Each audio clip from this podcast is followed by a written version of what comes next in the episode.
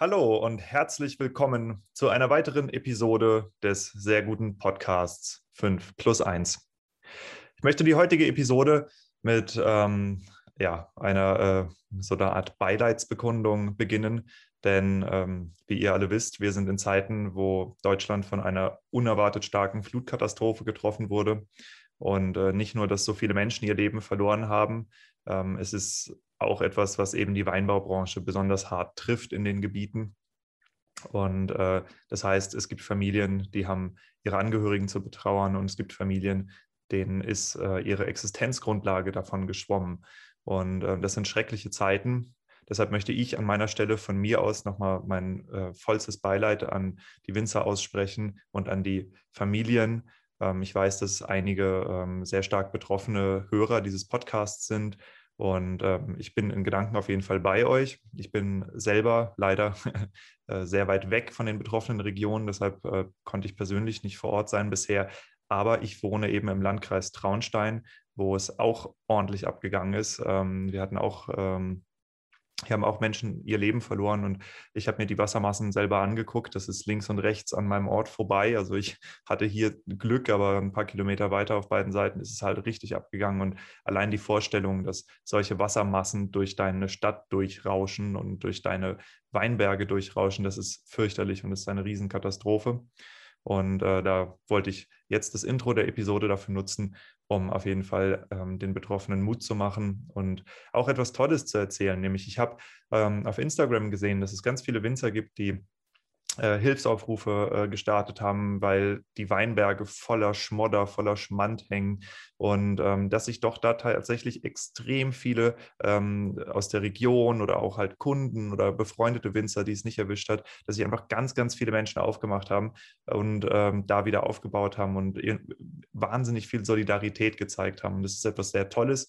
Und ähm, ich möchte die Bekanntheit des Podcasts nutzen, um Hilfsangebote, die wirklich Sinn machen, zu fördern. Ja, weil das ist für mich hier viele hundert Kilometer entfernt, ist es relativ schwer, das zu überblicken, was eigentlich ähm, sinnvoll wäre im Moment. Das heißt, wenn du, liebe Hörerin, lieber Hörer, äh, eine Idee hast, vor Ort bist, betroffen bist und weißt, was wirklich äh, nötig ist, was den Winzern dort auch langfristig helfen kann, ähm, dann kontaktiere mich. Ja, du findest meine Kontaktdaten im Impressum. Du kannst mir bei Instagram schreiben, bei Facebook, bei äh, LinkedIn. Ist ganz leicht, mich zu finden. Meine E-Mail ist die info at 5 plus 1.blog. Ja, äh, schreib mir eine kurze Nachricht und ähm, teile mir mal mit, was deiner Meinung nach ähm, fördernswert ist. Und dann nutze ich den Podcast, um das in der nächsten Episode zu betonen und ähm, um das bekannter zu machen. Ja, also da möchte ich meinen Teil auf jeden Fall zu leisten.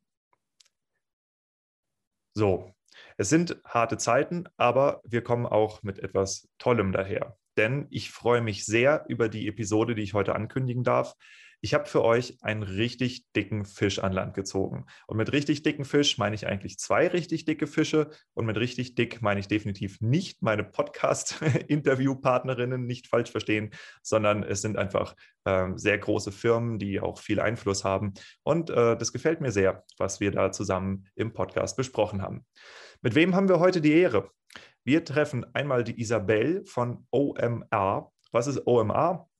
Der eine, der eine oder die andere, boah, dieses Gegendere, ähm, mag OMR möglicherweise noch als Online-Marketing-Rockstars kennen. Das ist für alle, die jemals schon mal was mit Online-Marketing zu tun hatten, sollte es eigentlich ein Begriff sein.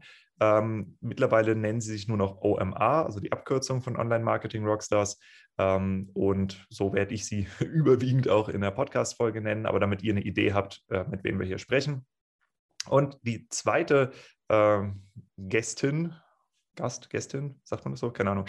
Ähm, das ist Julia. Julia ist die Marketingchefin beim Weingut 30 Acker, bei dem Weingut 30 Acker. Ja, und das ist natürlich super cool, ähm, dass wir die beiden in einer Episode haben. Warum die auch in einer Episode äh, zusammen auftauchen, ähm, das erfahrt ihr dann alles natürlich im Podcast. Aber worum geht es heute eigentlich?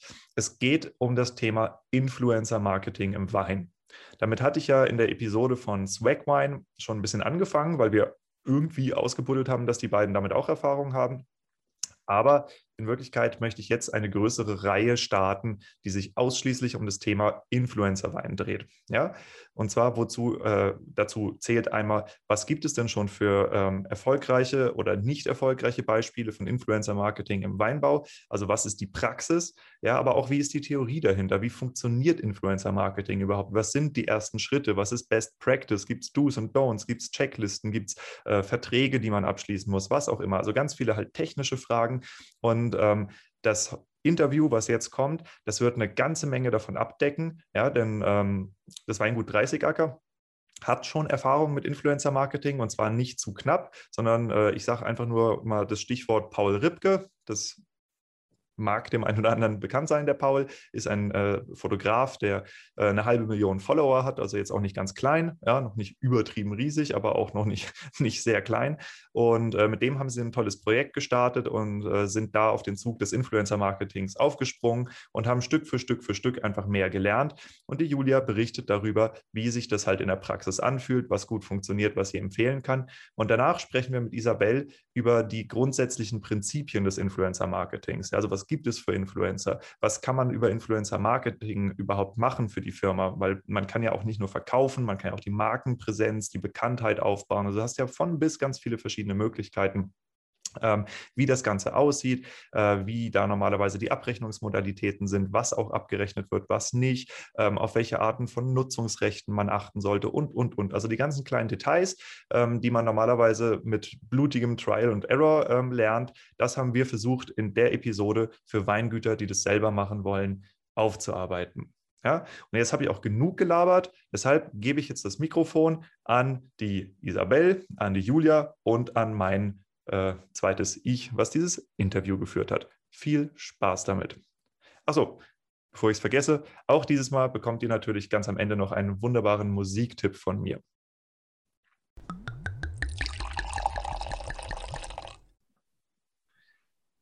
Ja, dann herzlich willkommen zu einer neuen Folge 5 plus 1. Ich habe heute zwei Gäste, Gästinnen. Und zwar habe ich einmal die Julia vom Weingut 30 Acker und ich habe die Isabel von der Firma OMR.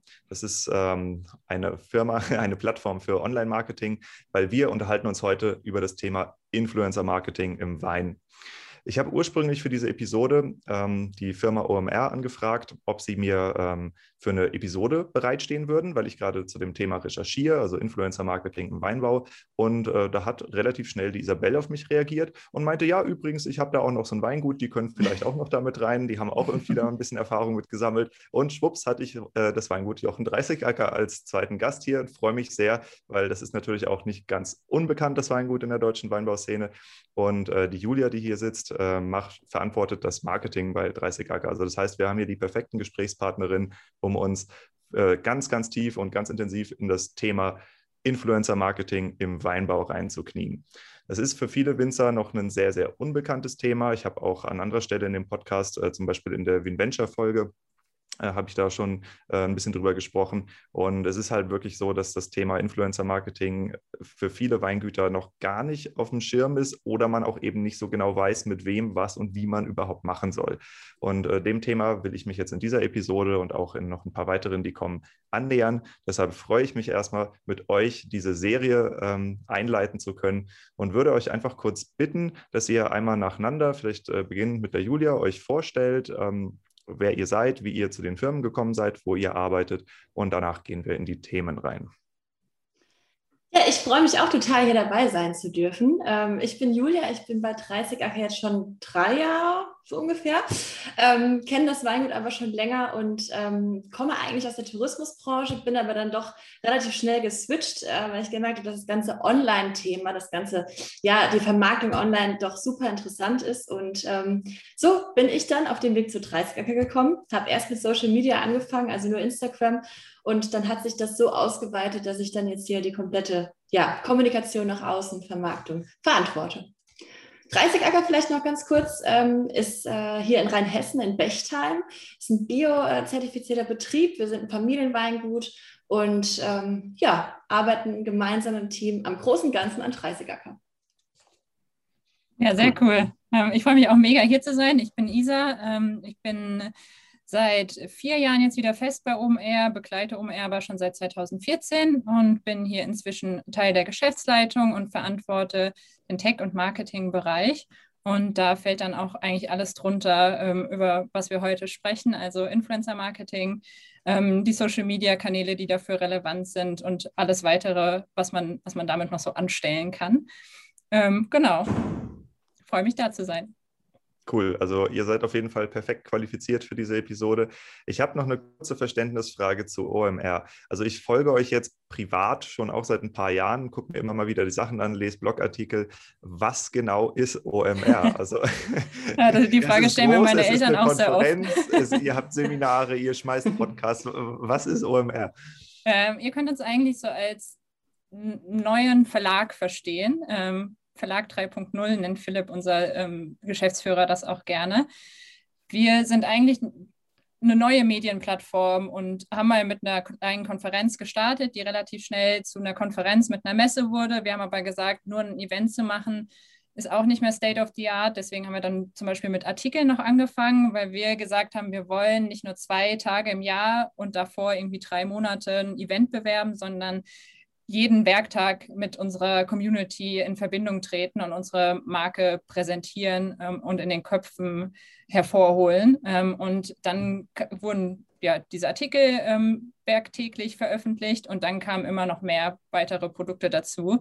Also zum Beispiel unsere Podcast-Sparte, das sind inzwischen 50 Mitarbeiter, die über 80 Formate betreuen. Das heißt, im Podcast-Bereich kennen wir uns auch ganz gut aus. Dann haben wir durch die Corona-Absage letztes Jahr eine Software-Bewertungsplattform geschaffen.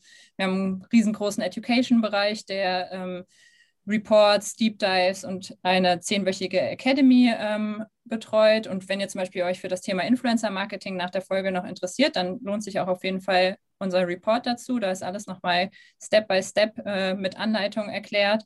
Genau, das ist eigentlich OMR. Es ist schwer in einem Satz zu sagen, aber so alles, was sich mit Online-Marketing und Digital-Marketing beschäftigt. Ah, seht ihr das auch bei meiner Kamera ja. gerade? Okay, du bist etwas bunt. Etwas bunt. Ich stöpsel einmal aus und wieder an. Das ist ja nicht Sinn der Sache. So. Sind wir wieder da? Ja. Okay, sieht gut aus. Ja, meine Kamera hat gerade mhm. angefangen, hier die äh, Epileptika-Anfälle auszulösen. Das wollen wir natürlich nicht ähm, im Video. Ja, cool. Nee, aber dann äh, vielen Dank erstmal, dass du uns das äh, auch ähm, erklärt hast, was Online-Marketing-Rockstars ist. Und äh, OMR, ich sollte es nicht sagen. Ihr habt den, der Name wird geändert. OMR, merken Diego. So, und ähm, wie genau hängt ihr jetzt miteinander zusammen? Ich dachte ursprünglich, dass OMR 30 Acker beraten hat in, äh, im Thema Influencer-Marketing, habe dann aber herausgefunden, dass es im Grunde irgendwie eher andersrum ist und also nicht andersrum, aber sondern dass das 30 Acker irgendwie Wein für eure Veranstaltung liefert und bei euch eine Masterclass leitet und in welchem Verhältnis stehen diese beiden Firmen zusammen? Ähm, Julia, bist du oder soll ich? Also ich kann, ich kann gerne anfangen ja. und du kannst fortführen. Also ich weiß ja. nicht, ich sage es jetzt einfach mal so, wie es war. Der Jasper, äh, ja auch ein Teil äh, von OMR, ähm, ja, hat auf einer Veranstaltung unsere Weine äh, verkostet und fand die dann so toll, dass da die, die, die Verbindung ähm, zustande gekommen ist. Und dann ja, hat das eine das andere ergeben und wir sind dann auch relativ schnell ähm, Family Member geworden. Oder sagt man das? Ich bin mir gerade unsicher, ja, genau. aber ich glaube ja. ja. Und äh, sind quasi auch so ein Stück weit Teil von OMR, was uns super freut, was wirklich richtig cool ist. Und ähm, ja, seitdem ähm, dürfen wir bei euch immer mal wieder reinschnuppern, dürfen auch verschiedene ja, Kurse belegen, gerade die äh, Summer School äh, vor zwei Wochen, glaube ich, war das äh, super interessant. Auch für mich natürlich, ne, dass man immer mal was Neues ähm, lernen kann, sich irgendwie weiterbildet. Und halt eben auch dann die Masterclass gemeinsam mit Jochen ähm, das war schon super spannend, super neu für uns, weil ich meine, wie gesagt, wir sind ein Familienweingut und kommen ja jetzt nicht äh, hundertprozentig äh, aus der, ja, der Online-Branche. Ähm, wir versuchen das oder ich versuche das hier aufzubauen und bin da natürlich auch über jegliche Hilfe dankbar. Und ähm, ja, da ist das mit OMR schon eine coole, coole Nummer, würde ich sagen. Genau, ich glaube, da gibt es gar nicht so viel zu ergänzen. Wir haben bei, bei OMR Family Member, die Partner sind, die eher Familie sind, ähm, mit denen wir uns regelmäßig austauschen, wo wir gucken, wie können wir denen helfen, wo können sie uns helfen. Wir haben natürlich die ganzen Education-Inhalte, die ähm, gerade für so Familienunternehmen und mittelständische Unternehmen sehr interessant sind, weil meistens in der Digitalisierung noch ein bisschen hapert. Ich glaube, 30 Acker ist aber ein Unternehmen, das das schon sehr vorbildlich macht, gerade was auch die Social-Media-Kanäle und Co. betrifft. Mhm. Genau, und so sind wir eigentlich im stetigen Austausch und profitieren voneinander. Genau. Okay, super. Dann ähm, lass uns doch erstmal jetzt äh, ein bisschen weg von OMR und hin zum Weingut 30 Acker gehen. Ähm, das Ganze wird jetzt mal einmal für die Zuhörer so strukturiert sein, dass wir erst äh, über das Weingut 30 Acker sprechen, ähm, warum sie auch hier in der Show sind, was es da zu erzählen gibt, über das Thema Influencer Marketing, über die äh, Marketingstrategie von 30 Acker, auch ein bisschen über das Design und ähm, was die Julia da alles äh, verantwortet und was da alles so passiert in, der, äh, in den letzten Jahren und auch wahrscheinlich jetzt im Moment durch Corona angestoßen anstoßen. Ähm, das sind eine ganze Menge interessante Themen. Und danach werden wir uns nochmal allgemein dem Thema Influencer-Marketing zuwenden, ähm, wenn man erste Schritte wagen möchte, ähm, was man da beachten sollte, Do's und Don'ts, Beispiele aus dem Food- und Beverage-Bereich. Und das macht dann alles die ISA. Aber wir schauen uns jetzt erstmal das Weingut 30 Acker an sich an. Und vielleicht ist es gar nicht so eine schlechte Idee, wenn du uns mal einen Überblick gibst, was denn dieser Masterclass-Kurs beinhaltet, also oder was ihr da gemacht habt. Wie genau. Ist 30 Acker im Moment aufgestellt und in welche Richtung geht ihr? Also es ging grundsätzlich äh, generell ja um Online-Vermarktung, Online-Marketing. Und in unserer Masterclass ähm, haben wir versucht, die fünf Säulen unseres Marketings äh, mal ein bisschen näher zu erklären, aufzuzeigen, was zählt da dazu, welche Strategie fahren wir, welche Kanäle nutzen wir? Und wie versuchen wir das, was wir täglich tun, äh, so nach außen zu tragen und zu kommunizieren, äh, ja, dass es uns am besten widerspiegelt oder wiederzeigt. Und ähm, vielleicht muss ich ein bisschen ausholen tatsächlich, weil dieses ganze Thema Online ist natürlich durch die Pandemie äh, ins Rollen gekommen. Also wir haben davor, ich sag mal so 2018 haben wir angefangen mit einem, auch einem Online-Shop und haben da natürlich auch Social Media, Social Media, Facebook, Instagram, äh, YouTube ein bisschen äh, angefangen, einfach uns ja zu zeigen, was wir hier so machen, von der Abfüllung, im, also von, von der Traube im Weinberg bis zur Abfüllung, bis zur Vermarktung. Und da ist halt eben dieses, dieser Pfad online äh, hat natürlich dann Pfad aufgenommen, ähm, weil die Gäste oder die Kunden natürlich nicht mehr hier zu uns aufs Weingut kommen konnten und äh, die Weine probieren.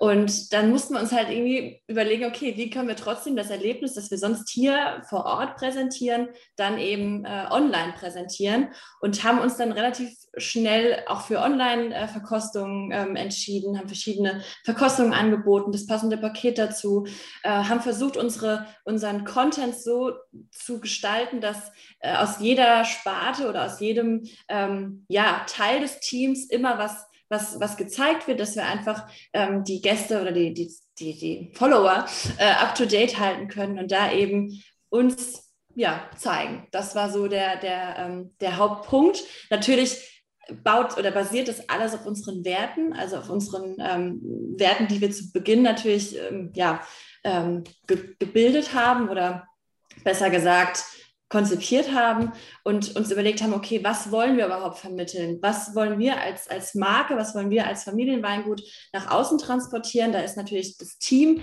mit an erster Stelle, ähm, weil nur durch das ganze Team, durch die Zusammenarbeit kann dann im Endeffekt auch ja, so ein großartiges Produkt entstehen. Natürlich zählt ja auch die Qualität äh, direkt danach mit dazu. Wir arbeiten ja biodynamisch und versuchen, ähm, so naturnah wie möglich zu arbeiten aber natürlich auch die Themen Lifestyle, Design, ähm, Kundenzufriedenheit, das ist alles ja ineinander verzahnt ist und es da auch wichtig ist, die einzelnen Aspekte nicht getrennt voneinander zu betrachten, sondern wirklich, dass alles miteinander verläuft und ineinander verläuft und dann eben funktioniert. Das war jetzt so grob der, der Plan, den wir in der Masterclass ähm, verfolgt haben. Mhm. Was sind diese fünf Säulen äh, von eurem Marketing? Genau, die fünf Säulen sind zum einen die Content-Strategie, dann war es natürlich auch die, das Community Building, Influencer Marketing, die Wertevermittlung und ähm, dann halt eben auch nochmal dieses, dieses ganzheitliche, wofür wir stehen, ähm, ne, was, was uns ausmacht, was unsere Philosophie ist. Das waren so diese fünf Säulen. Ich hoffe, ich habe jetzt keine vergessen, aber das äh, sollte der, der Weg sein, genau. Mhm. Wie setzt ihr das dann um? Also habt ihr zum Beispiel einen Redaktionsplan, wo du sagst, okay, montags Community, dienstags Wertvermittlung oder wie muss ich mir das vorstellen? Nee, genau. Also das ist gerade das, was ich ja schon versucht habe, so ein bisschen zu erklären, dass wir schon äh, geschaut haben, okay, was, was, was wollen wir zeigen?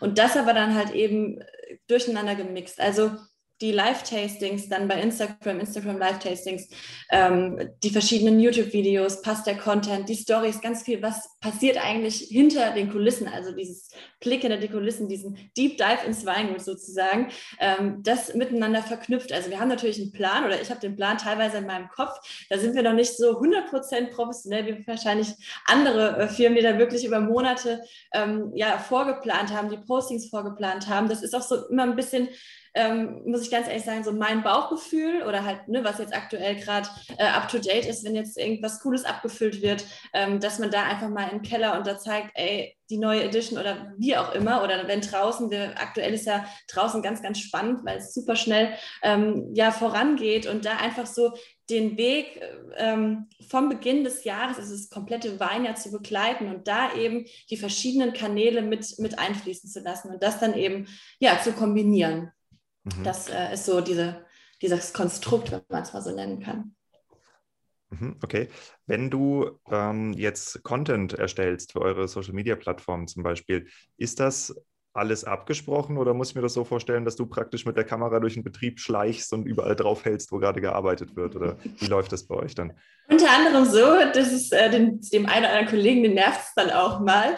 Nein, also ähm, tatsächlich arbeiten wir, was jetzt den Content, also die professionellen ähm, Bilder oder Beiträge auf, äh, auf dem Feed bei Instagram, wenn ich jetzt von Instagram spreche, die, ähm, da arbeiten wir mit Peter Bender zusammen der Fotograf, der uns da das Material ähm, zur Verfügung stellt und die Videos, auch unseren Film, den wir damals gedreht haben, ähm, das, das kommt alles von ihm. Also es sind natürlich meine Ideen oder meine Vorstellungen, wie ich mir das so wünsche, wie ich mir das so vorstelle. Und da arbeiten wir ganz, ganz eng zusammen, natürlich auch mit Jochen. Also ähm, ich kann zwar schon viel allein entscheiden, aber trotzdem muss man ja auch äh, so ein bisschen alle abholen und alle mit ins Boot nehmen. Und ähm, das, was wir dann über die Story-Funktion präsentieren, das ist wirklich, dass ich gehe einfach in den Betrieb raus, ich gehe ins Lager, ich gehe in die Weinberge und sage hier, Jochen, komm, erzähl doch mal, was ist gerade up to date, was, was ist spannend. Ähm, auch einfach diese, diese, diese kleinteilige Arbeit besser oder noch, noch ähm, authentischer darzustellen, was wirklich ähm, es bedeutet, mit Hand zu lesen, bei Wind und Wetter raus. Ähm, das ist uns unheimlich wichtig und das finde ich, kommt bei Instagram oder man hat mit Instagram Medium, das ähm, das unheimlich gut auffängt und dann auch so wiedergibt, wie es auch wirklich tatsächlich ist. Hm, ja, und ähm, die Methode, die du da anwendest, das ist auch eine extrem hilfreiche Methode. Also das habe ich jetzt auch äh, hier für meinen eigenen Podcast schon festgestellt. Wenn du jemanden hast, ein Familienmitglied, Partner, Mitarbeiter, Kind, was auch immer, ähm, jemand, der dir eine Frage stellt, das ist viel, viel einfacher, mhm. dann halt äh, ein Video zu drehen, als wenn du dich halt irgendwie vor die Kamera stellen musst und dann was Kluges sagen. Ja, total, einfach, total. Wenn du, wenn du halt einen Gesprächspartner hast, der dich filmt und das ist eine super Methode. Also für alle Winzer, die das irgendwie auch reproduzieren wollen für sich selbst, ähm, sucht euch jemanden, der euch fragt, was machst du da gerade? Ja. Genau, Oder weil so ist es auch irgendwie, also es ist authentischer und es, ist, es, es kommt nicht so gestellt rüber, weil ich finde es persönlich furchtbar, wenn, wenn das wirklich so ein abgespieltes Video ist, wo es heißt, ja, ähm, hier ist jetzt die Traube und hier ist der Rebstock. Das, das äh, finde ich, vermittelt nicht so das, was auch dann dahinter steckt. Und da ist es immer ganz, ganz ähm, cool zu sagen, okay, hey, erzähl's mir einfach und ich fühle mich dabei und wenn ich irgendeine Zwischenfrage habe, dann kann ich die auch noch stellen und dann ist es vielleicht auch noch interessant. Aber das ist auch ein Prozess, es ist auch ein Weg. Also da für die, die am Anfang sind, äh, bloß nicht einschüchtern lassen, ähm, finde ich zumindest, man muss einfach ganz, ganz viel probieren, ausprobieren und einfach machen. Also es ist so ein bisschen auch unser Credo. Ähm, wir versuchen generell immer, wir versuchen immer auf den, auf den neuen äh, Pfad aufzuspringen, wenn es irgendwas Neues gibt, auch gerade bei den ganzen Online-Medien wie TikTok und so. Man muss natürlich dann immer schauen, was passt zu einem, was kann man auch betreuen, was kann man auch so ähm, wirklich professionell umsetzen, dass es auch im Bild der Marke äh, ne, oder dass es dem Markenbild gerecht wird. Aber da eben ja einfach ausprobieren und machen. Weil nur so kann es dann auch irgendwann eine Routine ergeben und es wird dann irgendwann auch wirklich richtig authentisch. Mhm.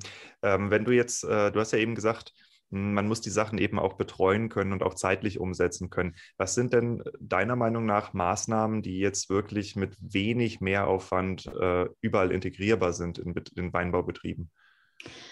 Also ich finde, klar, diese ganze Video- und Bilder, ähm, ne, ähm, ja, dieses ganze Video- und Bilderprojekt, wenn man es mal so, so betitelt, ähm, kann man, finde ich, da braucht man jetzt nicht unbedingt den, den professionellen Fotografen. Für, ähm, es muss ja immer so ein bisschen zur Marke passen. Und manchmal sind sogar auch die Bilder, die aus, dem, aus der Spontanität geschossen sind, aus dem, aus dem Nichts, gerade jetzt eben, ach guck mal, da ist jetzt, äh, ne, gerade die Lese, da sind jetzt die, das Team ist dabei, die Trauben zu lesen. Es ist dann einfach echt. Das heißt, da würde ich auch einfach sagen, Bilder machen und später, also lieber zehn Bilder mehr machen, aussortieren später, aber schauen, okay, kann ich das irgendwie verwenden oder auch ein Video? Kann ich irgendwie vielleicht einen, einen kurzen Flug über die Weinberge oder äh, im Keller oder über die Flaschen oder einschenken? Also, dass man so dieses Erlebnis da noch mehr trans, äh, transportiert und das muss nicht immer das High-End-Material sein, ne? aber da glaube ich schon, dass das auf jeden Fall immer einzubinden ist. Also ich meine, jeder hat ein Smartphone, jeder kann Bilder machen. Ähm, das, ja, würde ich sagen, sollte so gehen. Bei uns funktionieren die Posts mit ganz wenig Aufwand meistens auch am besten. Und die, wo man sich ganz viele Gedanken gemacht hat, performen ist, meistens schlechter. Ja, kann ich auch manchmal ein Lied von singen. Da denke ich auch manchmal bin ich ein bisschen gefrustet, weil ich denke, das ist so ein schönes Bild. Warum? Aber gut, so ist es.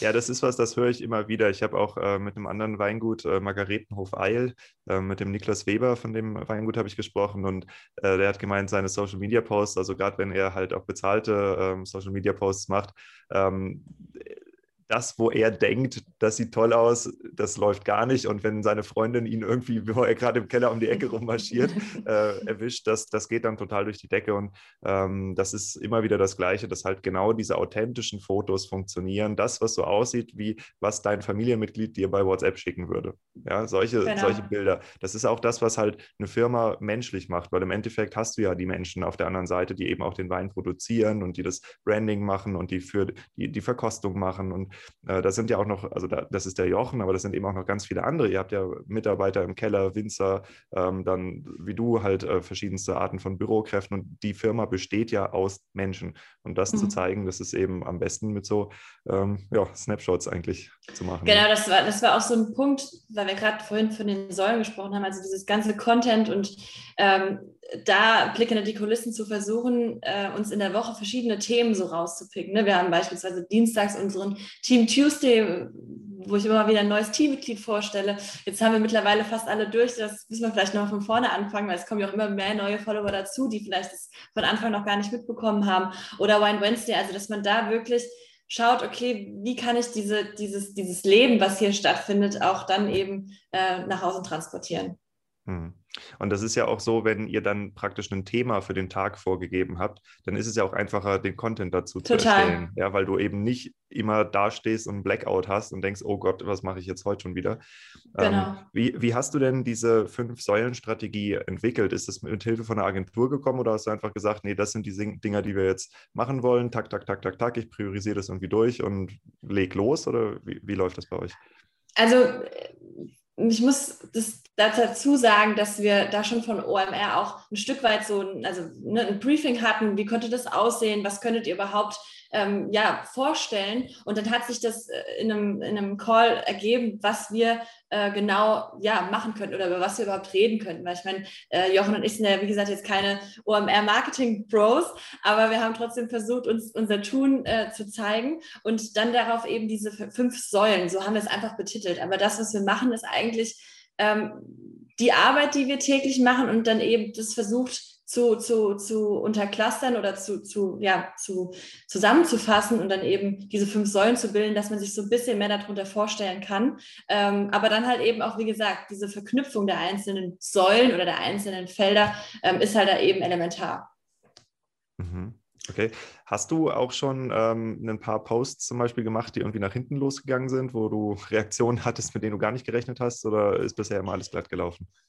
Also ich hatte natürlich Posts, ich hatte jetzt zum Glück, toi, toi, toi, ich hoffe, das bleibt auch so, noch nie den Fall, dass wir irgendwie Hate oder Negativkommentare oder ach, das, was ihr macht, das ist doch eh, also ne, es, es war, wenn, das Einzige, was, was, was mich manchmal dann auch so ein bisschen fuchst, ist dann, wenn die Like-Zahlen nicht so hoch geht, ähm, dass dann ein Post vielleicht mal doch zum falschen Zeitpunkt gepostet worden ist oder man hat nicht nachgedacht, ach, jetzt ne, äh, ist tolles Wetter draußen, jetzt hätte ich es vielleicht doch vielleicht noch eine Stunde später posten sollen, dass da irgendwie so die, die, die, die die, die, die Leute alle oder die Follower alle vom, vom Handy sind. Ähm, das sind so die Punkte, aber jetzt, dass das so mega nach hinten losgegangen ist, das kann ich heute toll sagen, ist noch nicht passiert. Also zumindest habe ich es so nicht wahrgenommen. Ja, das, da, äh, das, das, ist schon mal gut, genau. Das ist sehr gut. Ähm, mit was für einer Frequenz postest du denn und auf welchen äh, Kanälen seid ihr unterwegs? Also wir haben das ähm, verknüpft. Du kannst ja äh, Facebook und Instagram verknüpfen, sodass du da ähm, ne, mit einem äh, Riegel einfach beides äh, bespielst. Ähm, und das heißt, wir posten, ich versuche fast jeden Tag zu posten.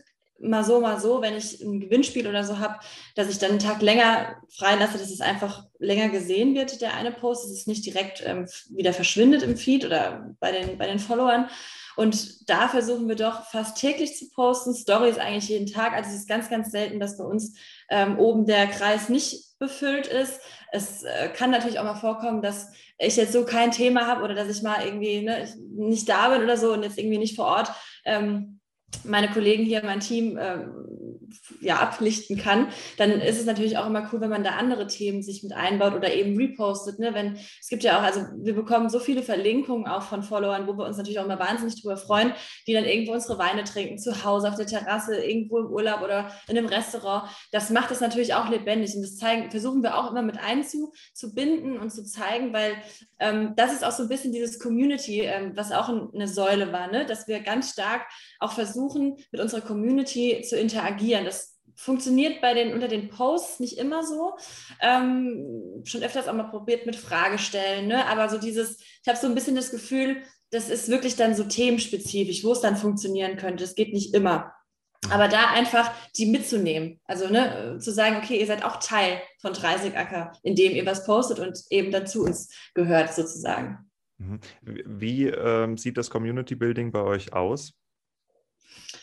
Also unter anderem, dass wir ganz viel auch äh, Direct Messages bearbeiten, also dass wir wirklich in die Interaktion über die ähm, Messenger-Funktion gehen. Ich bin auch mittlerweile so, dass ich überwiegend auch direkt einfach eine Sprachnachricht zurückspreche. Also ich habe früher äh, da immer zurückgetippt, habe aber dann doch relativ schnell festgestellt, dass es sehr zeitintensiv ist und ähm, so eine ja, nette Sprachnachricht zurück, finde ich auch nochmal, hat nochmal einen ganz anderen Mehrwert auch für den, für den, für den Fragen oder für den Follower, ähm, sich die Zeit zu nehmen und da wirklich auch ähm, persönlich was drauf zu sprechen.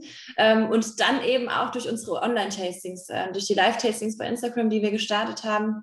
Äh, vorletztes Jahr war das, glaube ich, schon, als die Prowein das erste Mal ausgefallen ist, haben wir mit unserem ersten Prowein at Home Tasting gestartet, um da eben unseren neuen Jahrgang vorzustellen.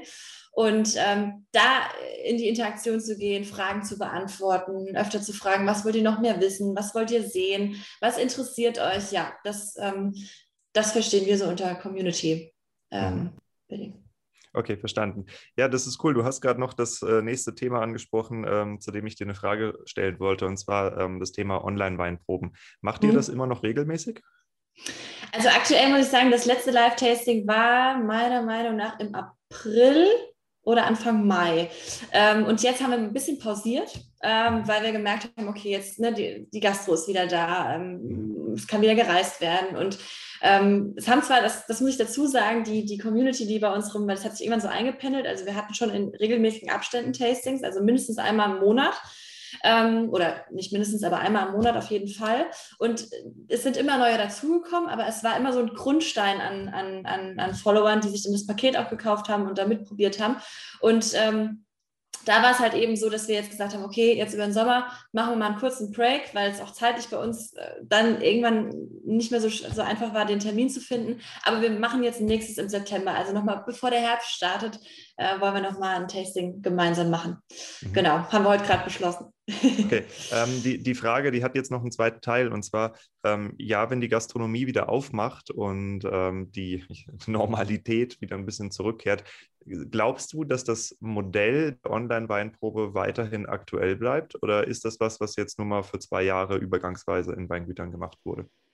Nee, also meiner Meinung nach, und ich glaube, da spreche ich auch in Jochens Namen oder generell für uns, es ist ein super Medium, um einfach ähm, in einer schnellen Zeit ähm, einfach Menschen zu erreichen, ähm, Kunden zu erreichen, Kunden auch zu begeistern, ähm, unsere Weine vorzustellen, ähm, auch Menschen, die vielleicht jetzt nicht die Möglichkeit haben, auf irgendwelche Veranstaltungen zu gehen oder hierher zu uns zu kommen, ähm, aus, aus ja, Deutschland, wie auch immer. Es macht es einfach super einfach und es ist ein, ein, Medium, was auch viel Spaß macht. Also wir hatten ja schon bei den Tastings immer, wir haben es circa eine Stunde gemacht ähm, und es war schon, ne, wenn man dann so drei oder sechs Weine probiert hat, irgendwann wurde es dann, dann doch ein bisschen lustiger, aber immer mit, mit einem ganz, ganz großen Wissenstransfer. Also es gaben unheimlich viele Fragen auf und da bin ich schon der Meinung, dass es auf jeden Fall Potenzial hat oder zumindest bestehen bleibt. Ob es jetzt in dieser, in dieser Regelmäßigkeit bestehen bleibt, dass man wirklich sagt, okay, ich muss jetzt einmal im Monat ein Tasting machen, weiß ich nicht. Ich denke mal, das kommt auch immer so ein bisschen auf die Jahreszeit drauf an. Richtung Winter ähm, könnte das eher wieder der Fall sein.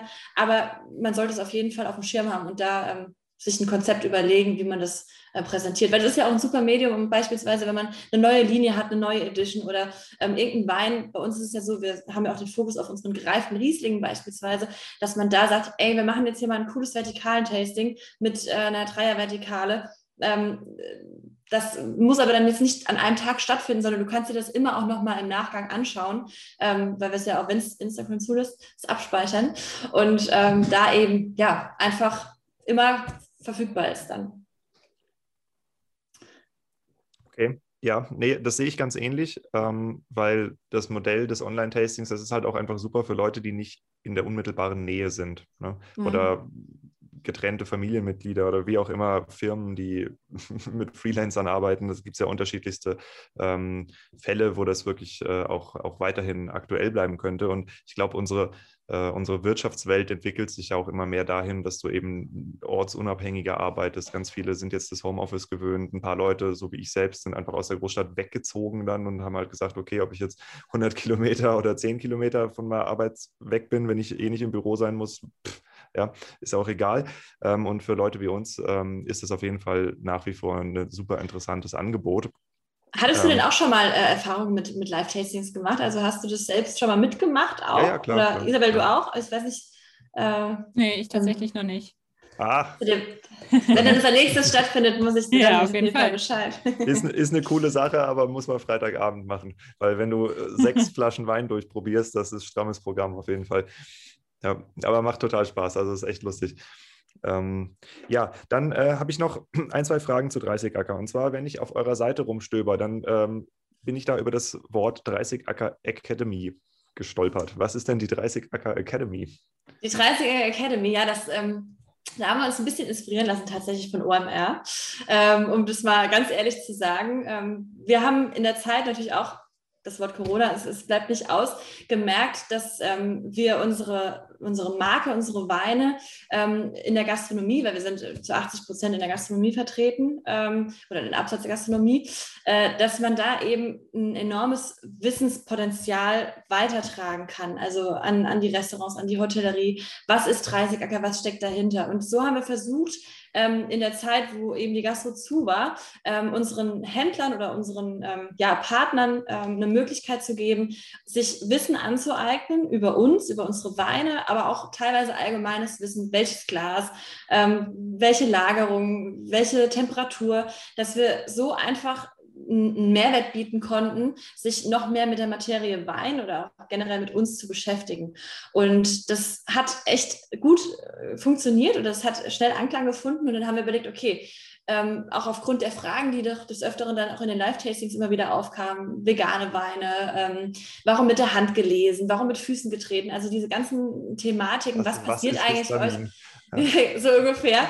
Ähm, das haben wir versucht oder haben wir aufgegriffen eben in der Academy, die dann für alle zugänglich war. Also es war zu Beginn nur für mit einem äh, Passwort äh, geschützt möglich für die für unsere Partner und das eben ausgeweitet ähm, für unsere ja, Follower, für Kunden, die, sich auf der Website umschauen, ähm, da einfach wie gesagt Mehrwert zu bieten, ähm, mehr Wissen zu transportieren und ähm, vielleicht auch einiges verständlicher zu machen, um zu zeigen, was auch hinter uns steckt oder wie auch jetzt das Weinjahr aussieht. Ne, jetzt äh, nächste Woche, ich will jetzt nicht spoilern, aber kommt auch wieder ein, ein neues äh, Weinjahr, also der nächste Monat, ähm, was bei uns abgeht, dass man da zusätzlich zu Instagram und äh, Facebook da eben auch noch mal mehr Wissen geballt ähm, mit transportieren kann. Das ist so der, der, das steckt hinter der Academy, genau.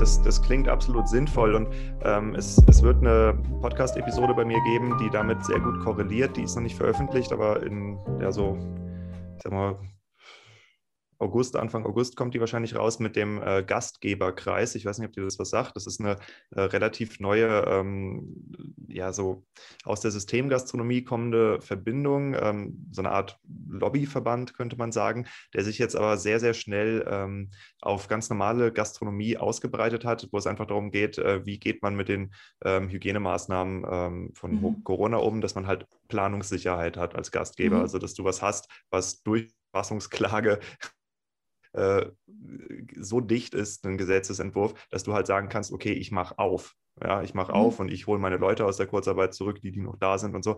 Und äh, der Initiator davon, den habe ich interviewt und ähm, der hat auch sehr, sehr viel darüber gesprochen, ähm, wie es jetzt halt weitergehen wird mit der Gastronomie als Kundschaft für die Weinbranche, weil es eben ähm, doch einige Gastronomen gibt, die sowieso schon äh, finanziell eher auf harter Kante unterwegs sind. Und ähm, da wird es jetzt dann natürlich auch eine ganze Menge Gastronomie zerlegt haben. Und auf der anderen Seite hast du auch den Bedarf zum Beispiel als Gastronom, ähm, dass du äh, Wein mit höheren Margen verkaufen kannst, dass du vielleicht auch in der Lage bist, teurere Weine deinen Kunden anzubieten. Und da ist exakt sowas wie diese Academy äh, hervorragend für geeignet, weil du halt deine ähm, deinen Point of Sale, deinen Gastronomen auch dazu äh, trainieren kannst, eben deine Weine entsprechend zu verkaufen. Und das weiß ja eigentlich jeder Winzer, wenn du jemandem erklärst, wie man seinen Wein verkauft, wie man die Geschichte dahinter auch verkauft.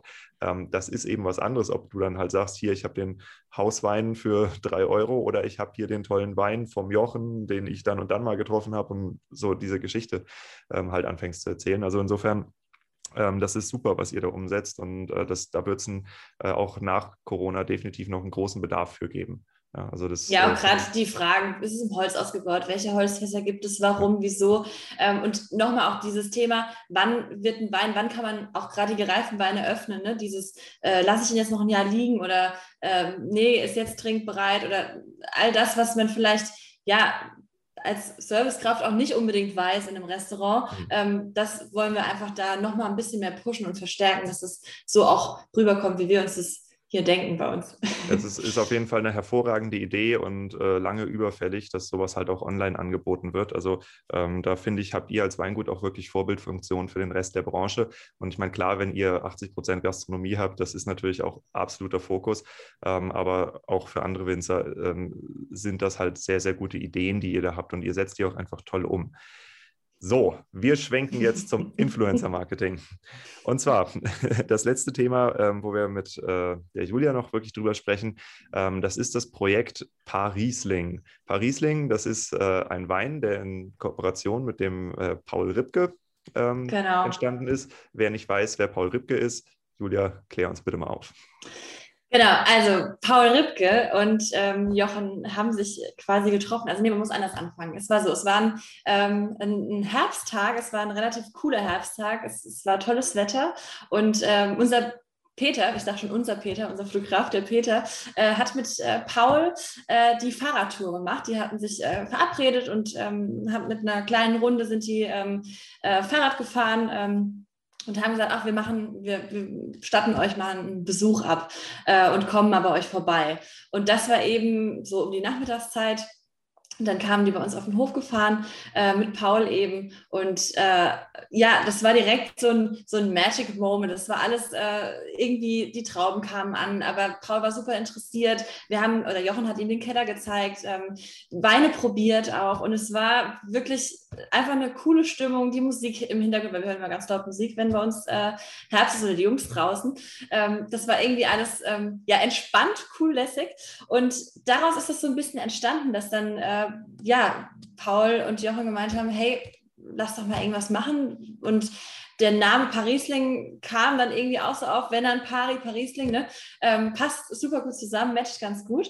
Und ähm, dann hat Paul mit Jochen äh, Weine probiert, nochmal explizit für den Parisling, weil er wollte bewusst nicht den, den Einstiegswein, ähm, sondern er hat, also wir haben ein bisschen blind verkostet und da war es dann schon so, dass, dass es da eher so in die, in die Mitte äh, der, der, der Qualitätspyramide, sage ich mal so, ähm, hingegangen ist. Und das war ja super spannend und daraus ist dann Parisling entstanden. Und ähm, ja, Paul ist einfach. Äh, ein super authentischer Mensch, ein super ähm, cooler, lässiger Mensch. Ähm, Fotograf früher ja auch gewesen oder fotografiert immer noch, hat jetzt sein, sein Label oder seine, seine Marke Paris. Ähm, und ja, das hat einfach gepasst, würde ich sagen. Ich hoffe, ich habe jetzt nichts vergessen. Hm. Wie ist es denn dann gelaufen? Also ähm, ihr habt dann zusammen den Wein entwickelt, der ist ja vom äh, Design her ganz ähnlich wie das 30-Acker-Design. Also ihr habt ja die schwarze Etikett mit, ich glaube, weißer genau. Schrift drauf und weiße... Messing, also so Goldmessing, ja, genau. Ja. Mhm. Und äh, weiß mit schwarz, silber, man sieht es nicht so gut. Grau, auf, genau. Grau auf dem, auf, dem, auf dem Bildschirm, wie wenn man es in der Hand hat. Ja. Ähm, genau, und äh, der, der Wein passt ja da genau ins Design rein. Ähm, nur, dass halt das Parisling draufsteht. Ähm, wie, wie seid ihr da rangegangen, dieses Produkt zu entwickeln und äh, es dann auch halt zu vermarkten? Genau, also grundsätzlich würde ich da vielleicht nochmal ganz kurz ausholen. Unsere, unsere Etiketten sind ja alle sehr straight, sehr klar. Ähm, und wir hatten letztes Jahr, ähm, eigentlich für ProWein 2019 schon, den ähm, Relaunch mit unseren Etiketten. Vorher waren unsere Etiketten alle weiß mit, mit, mit goldener Schrift oder mit grauer Schrift drauf. Und dadurch, dass wir die verschiedenen Qualitätsstufen haben, also unsere Basis, die Gutsweine, unsere Ortsweine, die Mitte und unsere Lagenweine, ähm, war es nicht immer so allen klar, okay, wo ist da jetzt der Unterschied? Also ne, nur rein vom, vom du gehst äh, ins Geschäft und nimmst dir eine Flasche, okay, konntest es aber irgendwie nicht so ganz zuordnen. Und dann haben wir uns entschieden, okay, das können wir irgendwie vielleicht auch noch so ein bisschen farblich umgestalten, dass man da eben direkt schon weiß, ah, wenn ich die schwarzen Etiketten greife, dann ist das das High-End, dann ist es die, die höchste Qualitätsstufe, dann sind es die Lagenweine.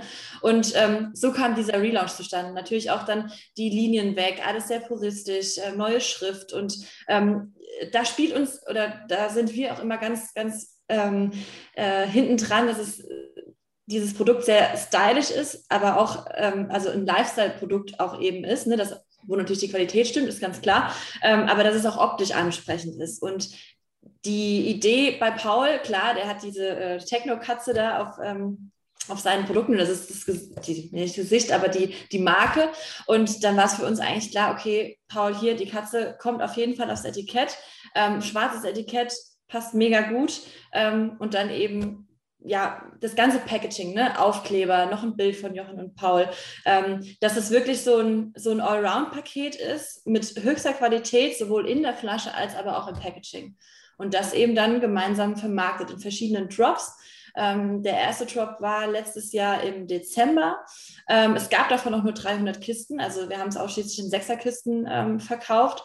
Und die waren auch innerhalb von, ja, ich will jetzt nicht lügen, bei Paul, ich glaube, innerhalb von einer halben Stunde weg, bei uns ein bisschen länger, aber dann waren die ähm, verkauft. Ähm, ja, und wir haben so groß, also ne, Paul hat es natürlich angekündigt, wir haben Newsletter zusammengeschrieben. Ähm, Paul mit seiner Reichweite in den Stories, das war natürlich schon, äh, da hatte das ähm, eine gewisse Reichweite und ähm, das hat super viel Spaß gemacht. Es war auch wirklich spannend, auch für uns mal zu sehen, okay, wie, wie sowas funktioniert, wie sowas geht und wirklich auch was, was für Fragen dann aufkamen, welche Interessen dahinter waren. Ähm, ja, könnt ihr mal ein Tasting mit dem Wein machen? Der ist halt ausverkauft, gibt es den nächsten? Gibt es eine neue Edition? Also da ist dann einiges äh, gekommen und es wird auch wieder was kommen. Also da an der Stelle schon mal vorab. Äh, mhm. Kann ich nur sagen. Kannst du bewerten, ob ähm, die, die Leute, die dann über den Paul den Wein gekauft haben, ähm, ob die jetzt auch, äh, also ob ihr weiterhin in deren äh, Dunstkreis auftaucht? Seid ihr da, ähm, habt ihr irgendwie Follower dazu gewonnen? Habt ihr Kunden dadurch dazu gewonnen, wo ihr seht, dass sie auch normale Weine bei euch bestellen? Ich meine, ihr habt ja die Lieferadressen wahrscheinlich. Ähm, also genau, was, haben, was bringt das? Ja, also wir hatten das so aufgezogen, dass wir eine, äh, eine Plattform, also eine, eine, einen One-Pager dafür ähm, gebaut haben, wo dann der Parisling, also ne, wo nur Parisling zu sehen war und dann halt eben auf unseren Shop und auf Pauls Shop ähm, verlinkt äh, worden ist. Und äh, also man muss sagen, die Reichweite von Paul war natürlich schon ausschlaggebend auch. Ne? Also ähm, wir haben ja jetzt auch ein paar Follower, aber natürlich keine halbe Million. Und ähm, wir haben schon gemerkt, dass durch, diesen, durch dieses auch Anteasern ne, zum Newsletter eintragen, dass da schon einiges auch an, an Reichweite und an Followern zu uns gekommen ist und die auch tatsächlich, ich kann dir jetzt keine genaue Zahl nennen, aber die tatsächlich auch andere Produkte bei uns kaufen oder auch jetzt wirklich Kunden bei uns sind, äh, weiter in dem Newsletter geblieben sind. Man hat ja dann doch oft den Effekt, dass zu Gewinnspielen oder so, ne, dass dann einige dazukommen, die sich aber danach wieder ausklinken, weil sie einfach wahrscheinlich dann ja da den Mehrwert nicht sehen oder auch einfach keine Lust auf die Marke haben. Aber da war es schon anders, dass da schon ein, ein Großteil auch an, an, an Abonnenten äh, bei uns geblieben ist und auch da ähm, ja, andere Weine von uns probiert. Mhm. Und ähm, in der Produktentwicklung ist es so, dass es ein Wein ist, also der kostet ja bei euch 25 Euro pro Flasche, ähm, mhm. ähm, der auch regulär 25 kostet oder habt ihr da den Paul Riesling Zusatznutzenaufschlag drauf? Nee, tatsächlich muss man da dazu sagen, es ist ein eigenes Cuvée. Also es ist nicht irgendein Wein, den es so bei uns schon im Sortiment gab und wir haben einfach das, das andere Label äh, drauf gemacht, sondern das war wirklich ein, ein Cuvée, das Paul gemeinsam mit Jochen ähm, verkostet hat, so wie es äh, Paul dann letzten Endes gefallen hat.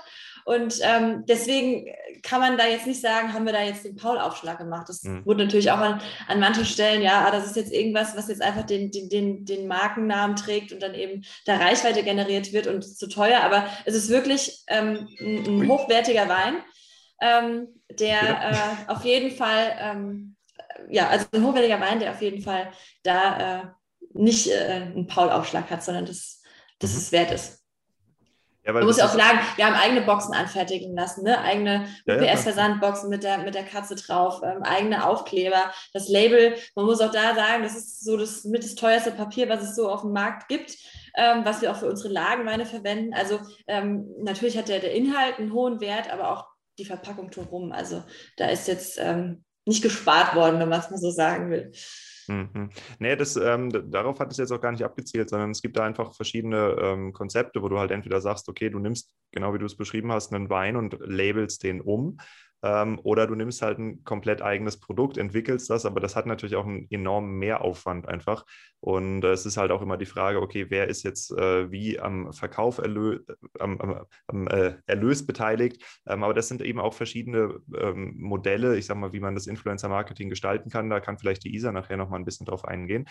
Ähm, aber ähm, die die äh, Vermarktung, was hat denn der Paul eigentlich gemacht, um den Wein dann auch äh, so effektiv abzuverkaufen? Also wie muss man sich das vorstellen? Also eigentlich war es hauptsächlich über die Stories. Ne? Also natürlich ging Newsletter raus, ähm, hier Save the Date so ungefähr. Und dann aber Stories, jetzt Parisling, ähm, ein Bild, ähm, wie er ihn auch verkostet hat äh, in Amerika. Äh, es war nicht ganz so easy, den Wein da hinzubekommen, weil das mit, ähm, ja, mit Zoll und so da ein bisschen schwierig ist, aber wir haben es irgendwie geschafft.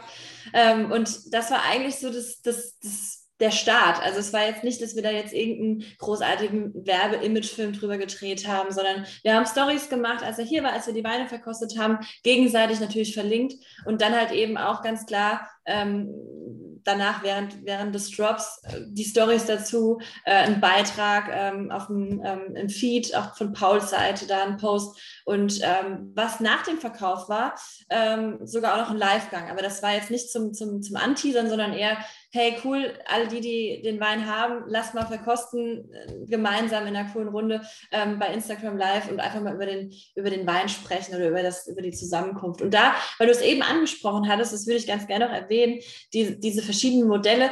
Ich glaube, es ist einfach da auch elementar authentisch zu sein und da einfach zu schauen, okay, ähm, wie kann, kann, kann ich oder wie kann, können wir uns als Marke da gemeinsam ähm, präsentieren, sodass es wirklich echt ist und nicht, wie du auch schon angesprochen hast, wir, wir, wir machen jetzt irgendeinen Wein, labeln das jetzt teuer und verkaufen das einfach ähm, zu einem viel zu hohen Preis, um da schnell äh, Profit zu machen. Also das das stand nie in, in unserem, ähm, in unserem ähm, Sinn und es wird auch zukünftig, wenn irgendwelche Projekte sind, also generell, wenn wir mit Influencern zusammenarbeiten, immer so sein, derjenige, der unser Produkt mitvermarktet, muss davon überzeugt sein, muss es schät zu schätzen wissen äh, und auch irgendwo ein Stück weit lieben, ne? weil das machen wir ja auch, das tun wir auch und ich glaube nur dann oder nur so funktioniert es, also oder funktioniert es gut für uns zumindest, genau. Mhm. Ja, das, das klingt nach einem guten Grundsatz. Und äh, damit würde ich sagen, gehen wir jetzt auch mal in den zweiten Teil des äh, Programmes rein. Und zwar äh, wollen wir uns jetzt anschauen, ähm, was ist denn als Weingut, wenn du startest, ähm, dich mit dem Influencer-Marketing ähm, auseinandersetzen willst, was sind gute erste Schritte? Und äh, dazu freue ich mich sehr, dass jetzt die Isa ihren Blog hat. Und ähm, ja, ich würde sagen, du hast ja ein paar Sachen vorbereitet. Erzähl uns einfach mal, ähm, durch was du uns so ein bisschen durchführen willst. Ich werde ähm, meine Rolle jetzt ein bisschen umbauen und mich einfach einfach in die äh, Position des äh, nicht sonderlich viel wissenden Winzers begeben und Fragen stellen, falls ich was nicht verstehe, damit ich den maximalen Mehrwert aus dem Gespräch rausholen kann.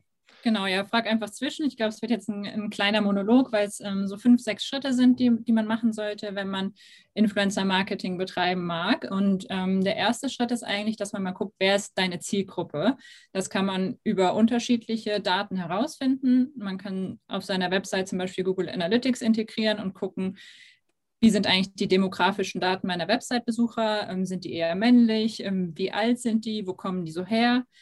Ähm, genauso kann ich natürlich gucken, ähm, wer, wer, bestellt eigentlich bei mir, die Bestelldaten, ne? sind die Leute eher, eher männlich, eher weiblich, wie alt sind die so, habe ich schon eine Facebook- oder eine Instagram-Seite, kann ich mir da auch meine Audience angucken und die demografischen Daten auswerten.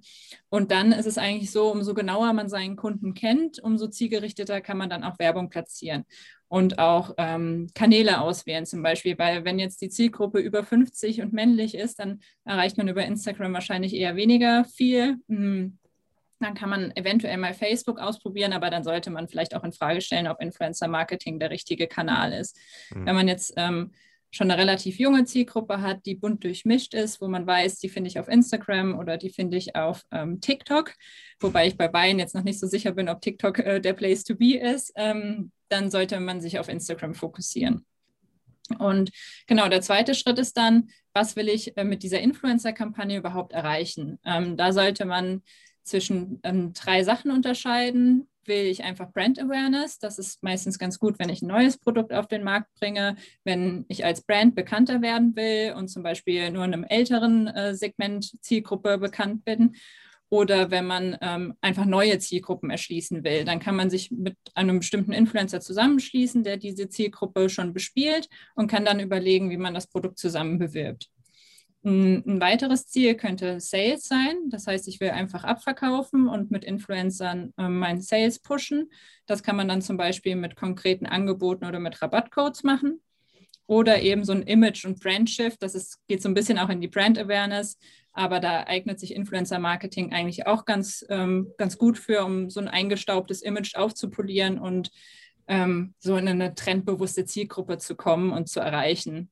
Das haben zum Beispiel Marken wie Barbour ganz erfolgreich gemacht. Die waren eher auch so eine Altkosmetikmarke und jetzt sind die eigentlich in der neuen Zielgruppe, kennt die jeder. Jeder benutzt diese Ampullen oder will sie gerne benutzen, ähm, so als ein Beispiel. Und dann geht es eigentlich auch schon so in die Influencer-Auswahl. Da muss man unterscheiden zwischen den, will ich den Megastar, der über Millionen Follower hat, der hat 30 Acker mit Paul Rübke natürlich so ein bisschen auch Glück gehabt, dass sie den erreicht haben. Ähm, ich glaube, wenn man ihm jetzt einfach schreibt, dann, dann wird es ein bisschen schwieriger. Ähm, aber da muss man dann halt eben auch mit entsprechenden Kosten rechnen. Bei jetzt einem Influencer, der über eine Million Follower hat, da wird es ähm, ganz schnell mal fünfstellig für nur einen Post. Und da hat man dann halt eben das Problem, dass äh, man so einen Schuss hat, der sitzen muss und aber oft mit geringeren Engagementraten und ähm, Streuverlusten rechnen muss. Ähm, deswegen finde ich es gerade im Weinsegment sinnvoller, die Kampagnen auf mehrere Schultern zu verteilen und eher ähm, nischigere Influencer rauszusuchen, die so um die 10 bis, vielleicht 100.000 Follower haben, weil man so dann auch einfach eine homogenere Audience erreicht und weniger Streuverluste hat. Mm, die Influencer kann man dann meistens am besten durch eigene Recherche suchen. Das kann man zum Beispiel mal machen, indem man einfach bei Google oder YouTube oder Social Media nach ähm, ähnlichen Produkten oder dem eigenen sucht, ähm, zum Beispiel mal nach einem Hashtag oder so. Und dann guckt, ähm, wer hat mich denn zum Beispiel schon mal vertagt, wer ist vielleicht schon Fan von mir, wer trinkt gerne Wein, ähm, wer promotet zum Beispiel auch einfach freiwillig Wein, ohne dass es eine bezahlte Partnerschaft wäre. Und ähm, so kann man zum Beispiel schon mal so eine erste Liste kuratieren. Was auch super ist, wenn man einfach Hashtags abonniert auf Instagram oder auf Twitter. Ähm, da kann man zum Beispiel den Hashtag Wine oder Drinking Wine oder was auch immer, da kann man sich so eine kleine Liste zusammenstellen, abonnieren und dann kann man sehen, was unter dem Hashtag so los ist und wer so die eigenen Themenbereiche bewirbt und dazu postet und kann sich dann die Influencer einmal angucken. Ähm, wenn man so eine kleine Liste kuratiert hat, dann würde ich auch sagen, guckt euch die Influencer gut an. Posten die das, was ihr gepostet haben wollt, ähm, Posts, mit denen ihr auch assoziiert werden wollt, ähm, weil manchmal ist es so, da sollte man auch vorsichtig sein. Dann bewirbt der Influencer Wein, danach bewirbt er Kosmetik, dann bewirbt er Klamotten und dann wieder was anderes. Und ich weiß nicht, ob man dann in so eine da werden dann wahrscheinlich auch wieder Streuverluste ein Thema sein und ob man dann in so einer heterogenen ähm, Posting-Struktur stattfinden will. Mhm. Und dann sollte. Da, da hätte ich ja? jetzt äh, meine erste Frage und zwar, ähm, wenn ich jetzt mit, äh, also wenn ich die Influencer aussuche, sollte ich dann Leute nehmen, die von sich aus einfach schon viel mit Wein zu tun haben, unter der Gefahr, dass keine Ahnung, da halt ich in der Masse untergehe oder sollte ich mir jemanden aussuchen, der eben noch nichts mit Wein zu tun hat, aber möglicherweise genau die ähm, Zielgruppe abdeckt, die ich auch bediene? Ähm, das würde ich sagen, sollte man einfach testen. Wenn man die Kampagne, wenn man sich dafür entscheidet, die Kampagne auf mehrere Schultern zu verteilen, dann würde ich mir wahrscheinlich einfach erstmal drei aus dem einen Segment suchen und drei aus dem anderen und dann schauen, ähm, bei wem funktionieren meine Posts denn gut. Vielleicht ist es ja auch, kommt man zum gleichen Ergebnis bei allen Influencern. Vielleicht merkt man aber auch bei denen, die schon viel mit Wein zu tun haben und dann äh, stellt man ein cooles Kampagnenkonzept ähm, zusammen, dass, dass das viel besser funktioniert und dann sollte man langfristig eben nur auf diese Influencer setzen. Mhm. Aber da würde ich mich jetzt nicht im Vorhinein auf eine Sache einschießen. Hm. Und äh, die Art von Influencern, also ich meine, es gibt ja eine ganze Menge Leute, die versuchen einfach, ich sag mal, Geld damit zu verdienen, indem sie möglichst viele Produkte in die Kamera halten. Ähm, und dann gibt es aber auch einfach Künstler, die halt an und für sich eine, eine Followerschaft haben oder Sportler oder mhm. was weiß ich, Leute, die einen YouTube-Kanal über Kunstschreinerei haben oder ich meine, es geht ja von bis. Ne? Ähm, welche Art von, von Influencern wäre denn da äh, geeignet? Weil Leute, wo ich einfach von vornherein weiß, die verdienen ihr Geld damit, dass sie einfach Nivea-Produkte in die Kamera halten. Das ist ja möglicherweise auch von der von den Leuten, die da zuhören, eben auch nicht das, was ich als Weingut unbedingt erreichen will. Ja, ja, deswegen würde ich mir die Influencer auch erstmal über einen kurzen Zeitraum anschauen. Wie viel posten die, wie viel Werbung ist dabei? Kann man sich mit dem Influencer und dem Content, den der Influencer postet, identifizieren als Marke? Und dann würde ich da nach und nach ausfiltern. Also man sollte sich am Anfang schon eine Liste von so um die 30 Influencer machen, wenn man am Ende sechs äh, bewerben oder sechs anfragen möchte. Oder am besten zehn anfragen, sechs sagen dann zu. Ähm, und da ist es auch wieder so sehr, sehr individuell. Ich glaube, es gibt viele Influencer inzwischen, die, die einen guten Mittelwert gefunden haben zwischen Sponsored Content und eigenem Content, wo man auch merkt, die stehen hinter den Produkten, die sie bewerben und die Community springt da total drauf an. Ähm, und man muss sich dann auch als Marke ja immer wieder mal vergegenwärtigen, dass diese Influencer mit über 100.000 Followern einfach so eine Glaubwürdigkeit für ihre Community haben, dass die vieles blind kaufen. Ähm, das darf man auch immer nicht vergessen, so verschrien ähm, Influencer-Marketing oft auch ist. Deswegen Trial and Error, lange beobachten und gucken, ob es zu einem passt. Ist aber natürlich auch ähm, natürlich mehr Arbeit, als einmal Instagram-Ads zu schalten. Aber am Ende hoffentlich auch effektiver. Mhm. Ja, wir haben es jetzt bei, bei Weingütern haben wir es natürlich auch viel mit Betrieben zu tun, die einfach noch wirklich wenig Social Media Erfahrung haben. Also es ist eher selten, dass ein Weingut über 5000 Follower hat bei Instagram und es sind auch die absolut verschwindend geringe Minderheit der Betriebe, die aktives Social Media Marketing machen. Also das heißt, wir haben eigentlich mit Leuten äh, oft zu tun, die da äh, vielleicht, äh, ich sag mal, Social Media zum Daten einsetzen, aber nicht auf die Idee kommen, dass man da auch verkaufen kann. Und ähm, das ist, ist eine etwas andere andere Situation als bei anderen, äh, ich sag mal, Wirtschaftsbereichen, weil der Weinbau einfach extrem konservativ ist und auch sehr, sehr verschlossen gegenüber ähm, neuen Dingen, die man ausprobieren kann. Ja. Es gibt so ein paar Vorzeigeweingüter, die machen das alle ganz toll, aber die große Masse der Winzer eben nicht. Und äh, wenn man da jetzt als Winzer sagt, okay, ich habe, was weiß ich, ein Budget von, weiß nicht, 1000 Euro in der Portokasse, ich will jetzt mal was ausprobieren ähm, und äh, du mir dann kommst mit, äh, bau mal deine Brand Awareness auf, dann sage ich ja, dafür habe ich keine einzige Flasche Wein verkauft. Äh, wie geht man denn mit solchen Bedenken um? Ähm, da muss man sich halt natürlich fragen, auch als Weingut, was ist denn mein Ziel? Diese Brand Awareness hat ja das Ziel, dass ich langfristig Verkäufe generiere.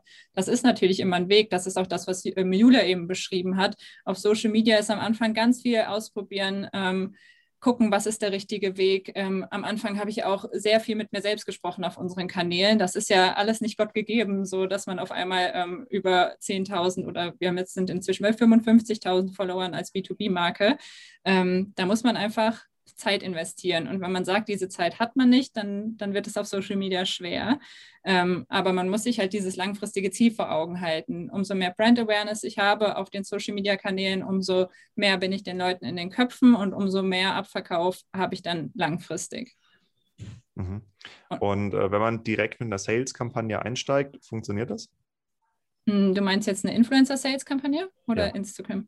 Ähm, ja, das ist natürlich auch wieder ausprobieren. Das kann man so pauschal nicht sagen. Aber ich glaube, wenn du den richtigen Influencer gefunden hast, dann kann das auf jeden Fall funktionieren und der den Wein promotet und ähm, man dann auch in der Kreation schaut, ähm, was ist, also oft ist es am besten, dem Influencer so einen gewissen Rahmen zu geben und dann den Content so nativ und so authentisch wie möglich einbinden zu lassen. Da sollte man auch nicht zu festgefahren in der eigenen Vision und Vorstellung sein, weil es am Ende ja nichts bringt, wenn der Influencer irgendwie einen Sales-Slide in seine Story lädt und ähm, das sind irgendwelche Visuals, die überhaupt nicht zu dem restlichen Content passen.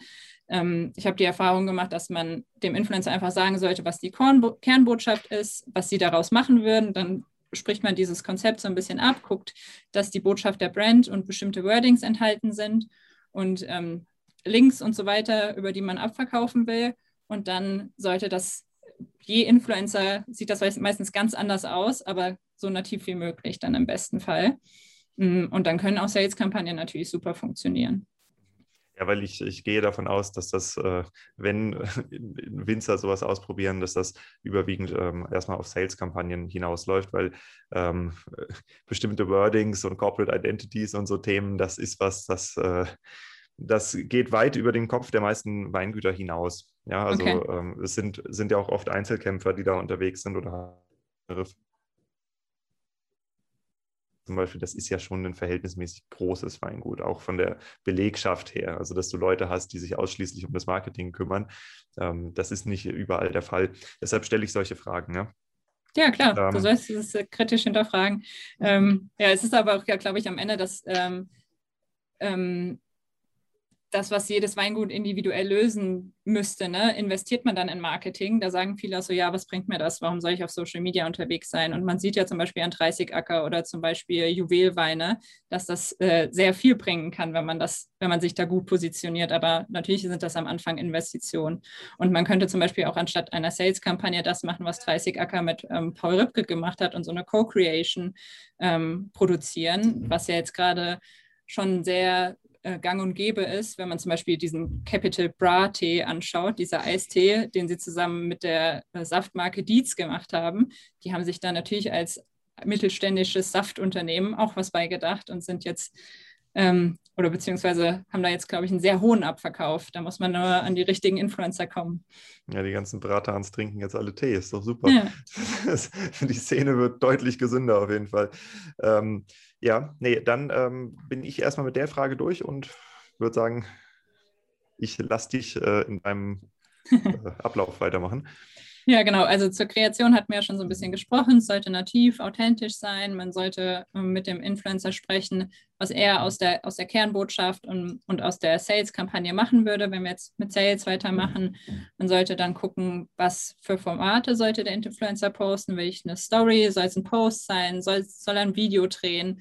Ähm, was sind Do's und Don'ts? Was, was muss er auf jeden Fall beachten? Und wie soll dieser Abverkauf getrackt werden? Ist das einfach über einen Tracking-Link auf der Webseite? Hat er einen eigenen Gutscheincode für den Store?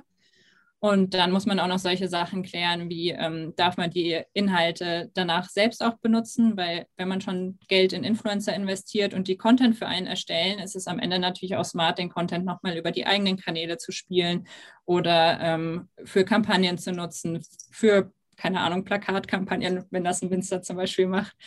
Ähm, was auch immer noch eine, eine gelernte Form im Influencer-Marketing ist, sind Takeovers, dass man sagt, der Influencer übernimmt meinen Account mal für einen Tag und zieht dann seine Follower auf meinen Account. Ähm, das machen ähm, relativ viele Marken, vor allem im Fashion-Bereich, haben aber auch schon, ähm, schon Marken in anderen Bereichen gemacht und da kriegt man dann halt erstmal einen kleinen Schub an Followern und kann so dann auch seinen Social-Media-Account auch weiter aufbauen.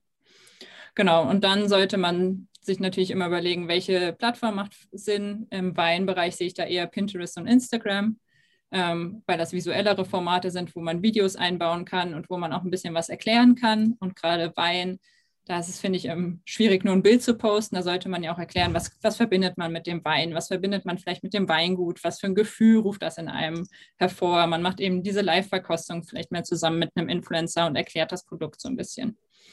Und wenn dann diese Kampagnen gelaufen sind, dann ähm, sollte man noch schauen, wie, wie gut ist die gelaufen, wie oft wurde der Rabattcode eingelöst, wie oft wurde die Landingpage über den Influencer besucht. Und dann kann man natürlich schauen, hat das Sinn gemacht oder hat das keinen Sinn gemacht.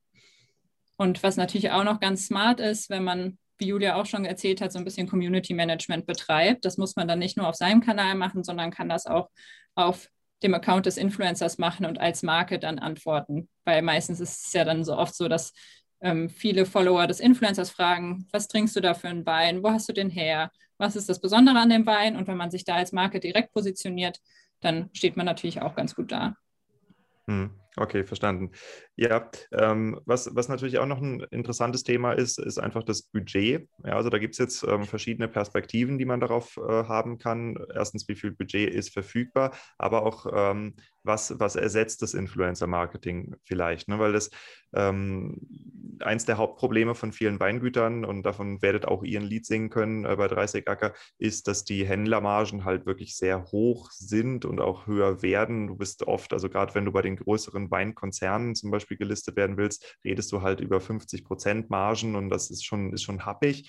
Ähm, vor allem, dass du halt, äh, ja, du hast halt keinen direkten Zugang mehr zum, zum Kunden und äh, über Influencer hast du natürlich eine Möglichkeit, wie du eben diese Zwischenhandels äh, Zwischenhändler ausschalten kannst, wie du halt direkt an deinen Kunden vermarkten kannst und dementsprechend das frei werdende Budget, also wenn du jetzt irgendwas zwischen 30 und 50 Prozent hoffentlich als Händlermarge einkalkuliert hast als Weingut, ähm, wie du das halt umschichten kannst.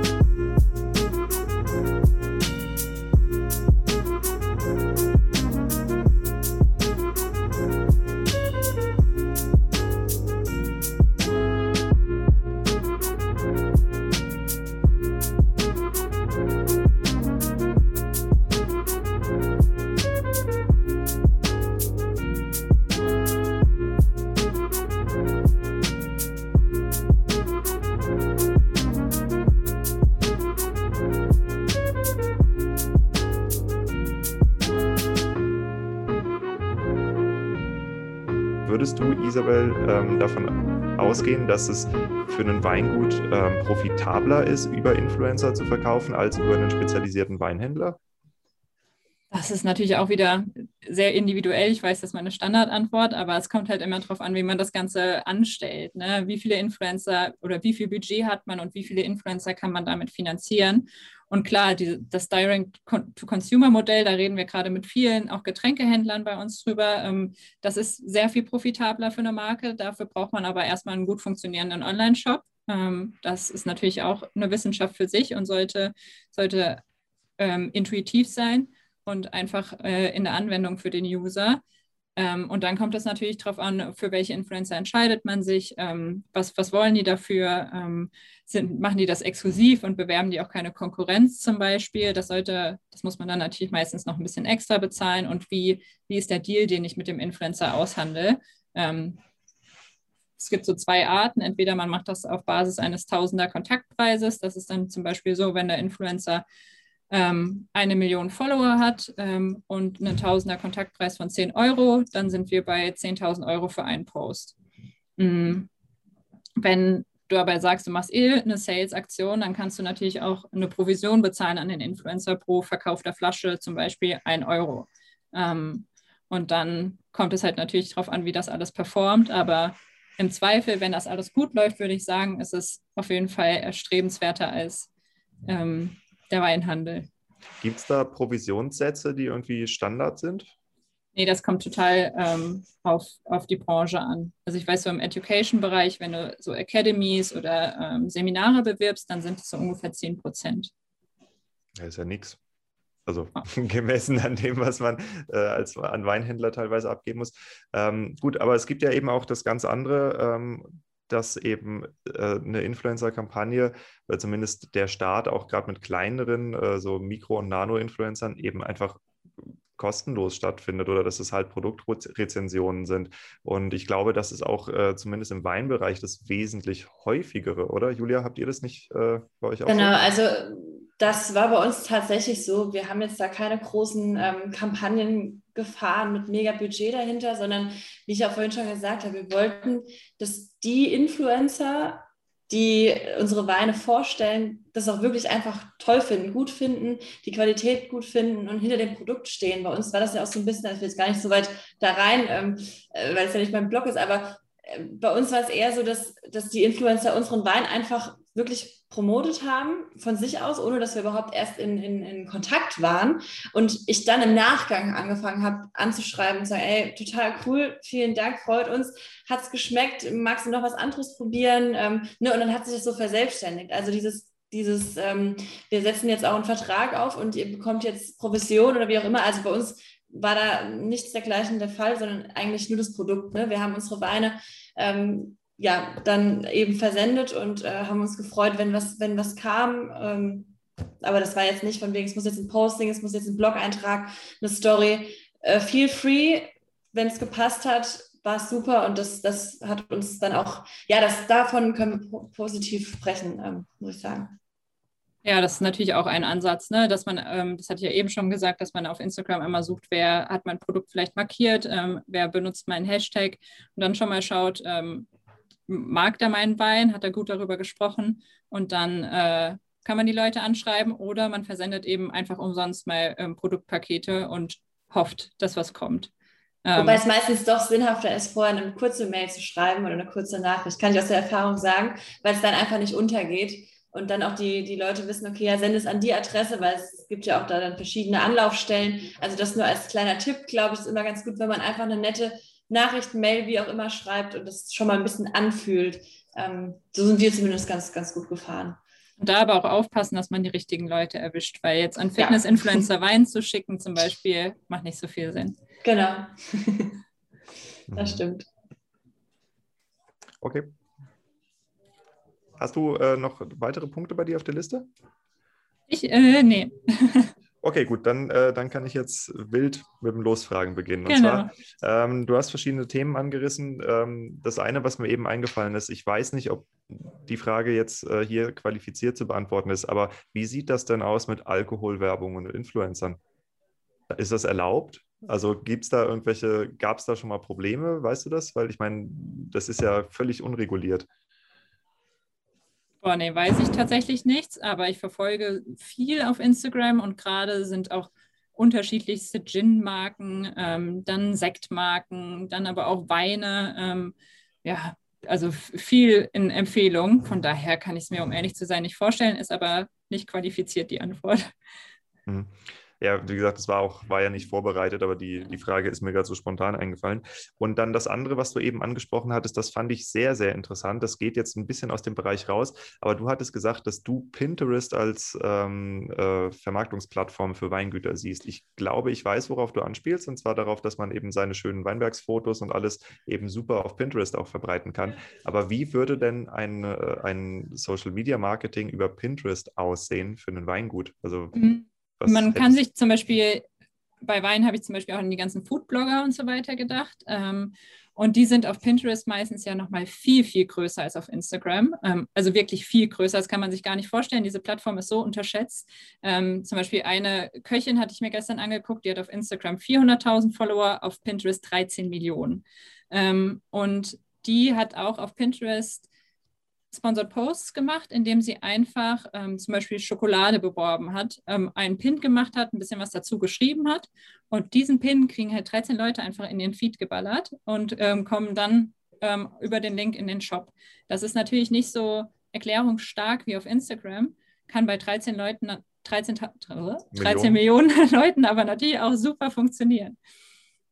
Mhm. Okay, verstehe. Und ähm, also das heißt, als Weingut ähm, geht es jetzt nicht nur darum, dass man eigene Fotos da hochlädt, sondern auch gerade äh, die Leute, die aktiv auf Pinterest sind, äh, dass man die als Influencer genau. äh, akquiriert. Okay. Ja, ähm, würdest du sagen, dass, ähm, dass man eher mit bezahlten Kampagnen erfolgreich ist, also gerade wenn man verkaufen will, oder dass das auch funktioniert mit Produktpräsentation? Weil ich habe, ich selbst äh, habe keine, keine Vorstellung davon, ähm, ob nicht jemand, der sich jahrelang äh, in Zeit in den Accountaufbau investiert, ob das nicht auch irgendwo ein bisschen beleidigend ist, wenn man von denen dann immer verlangt, dass sie äh, umsonst Werbung machen. Nur dafür, ja, da würde ich mir, glaube ich, ähm, auf jeden Fall die kleineren Influencer raussuchen, die auch so ein bisschen gerade am Starten sind, die es glaube ich, noch eher als Ehre empfinden, wenn man ein Produkt zugeschickt bekommt, die jetzt die, wo man weiß, die sind seit fast zehn Jahren dabei, wie jetzt irgendwie, sag ich mal, eine Caro Dauer oder eine Leonie Hanne hier aus Hamburg, die über drei Millionen Follower haben,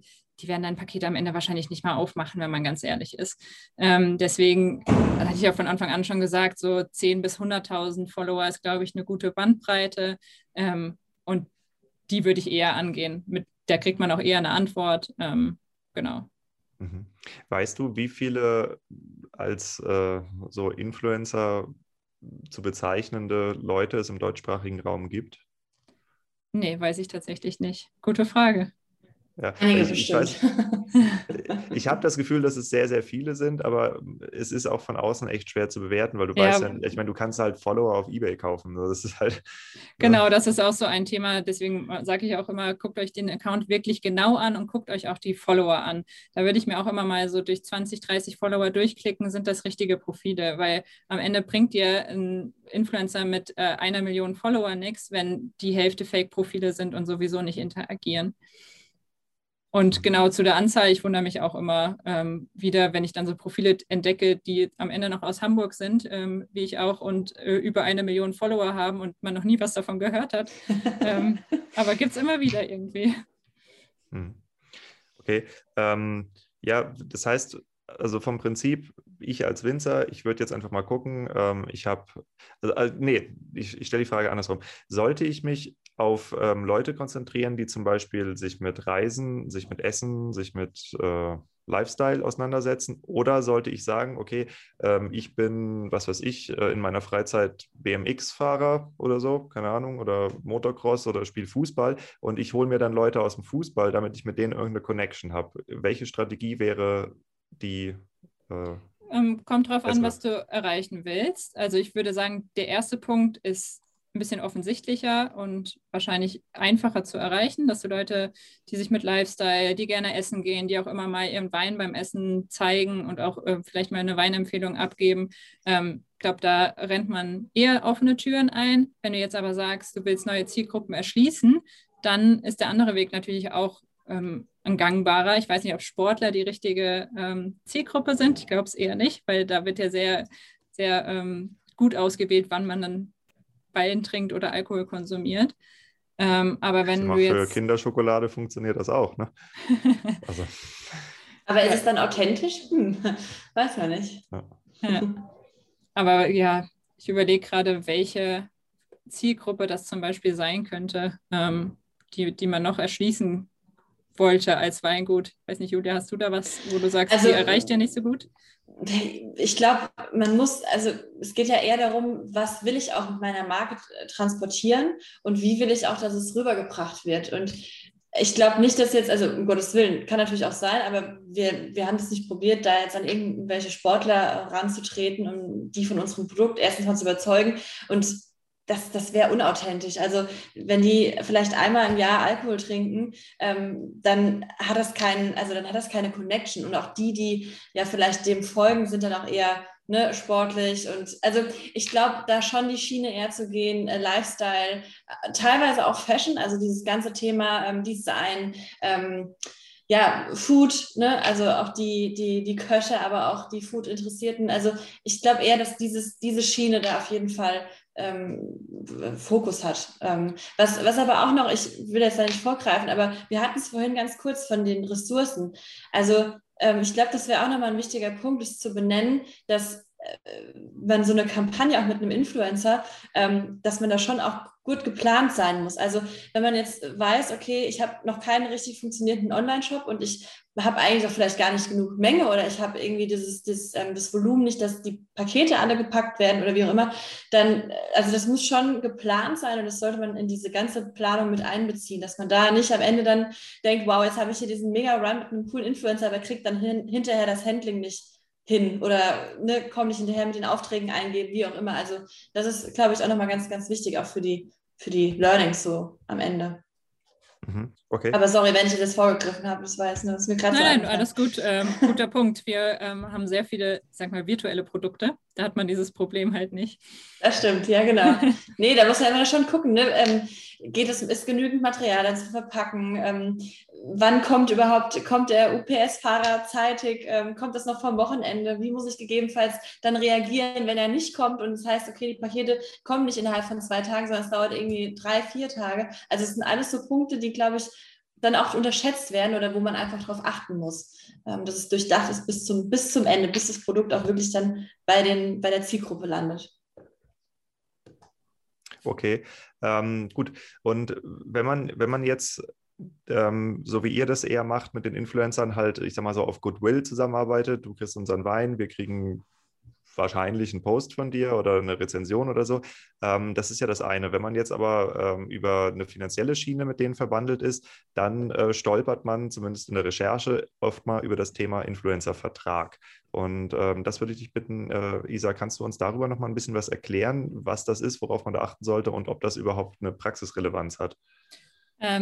Ja, wir hatten ja im Vorgang zum Podcast schon ein bisschen gesprochen. Julia hatte auch gesagt, ähm, ist bei Ihnen nicht so gang und gäbe. Wir machen das auch, um ehrlich zu sein, eher selten bis gar nicht, wenn wir eigene Influencer engagieren. Ähm, wir hatten jetzt so ein, zwei Mal, dass Philipp Influencer für ein anderes Produkt war und da hatten wir dann Verträge. Ich glaube, es ist immer, hängt immer so ein bisschen drauf ab, äh, kommt ein bisschen darauf an, auf welcher Vertrauensbasis man miteinander unterwegs ist. Wir sind das oft mit ähm, unserem Netzwerk, Bekannten und so weiter. Dann kann man da auf jeden Fall darauf verzichten.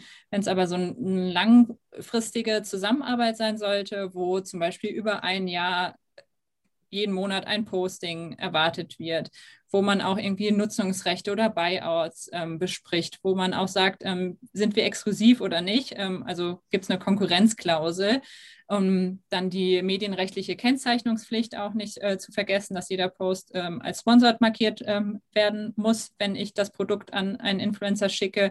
Solche Sachen kann man natürlich alle in einen Vertrag schreiben, dass man nicht haftet, wenn sponsored vergessen wird, ähm, dass man was gegen den Influencer in der Hand hat, wenn nicht genug gepostet wird. Das kommt dann, glaube ich, so auf die Größe des Deals an. Mhm. Genau. Und Beispielverträge habe ich zum Beispiel auch, wenn das jemanden interessiert könnt ihr mir gerne schreiben. Mhm. Ähm, das, äh, was mich jetzt nochmal interessieren würde, zum Beispiel bei dem Thema Nutzungsrechte. Was passiert denn, wenn man äh, so auf Vertrauensbasis mit einem Influencer zusammenarbeitet und der sagt, ja, ja, klar, du kannst das reposten, kannst das Video für dich verwenden, was auch immer, und dann kommt es zum Bruch irgendwie. Ja, man verstreitet sich, was auch immer. Ähm, und äh, nach zwei Jahren oder nach eineinhalb Jahren oder irgendwann ähm, steht er dann auf der Matte und sagt, du verwendest hier mein Bildmaterial, ohne mich dafür entlohnt zu haben. Habe ich dann einen mündlichen Vertrag mit ihm geschlossen oder habe ich dann ein Problem? Ich glaube, also ich ohne Gewähr, aber ich glaube, das ist eher ein Problem. Wie lange sind solche Nutzungswirke, äh, Nutzungsrechte nach hinten einklagbar? Weißt du das? Nee, das weiß ich nicht.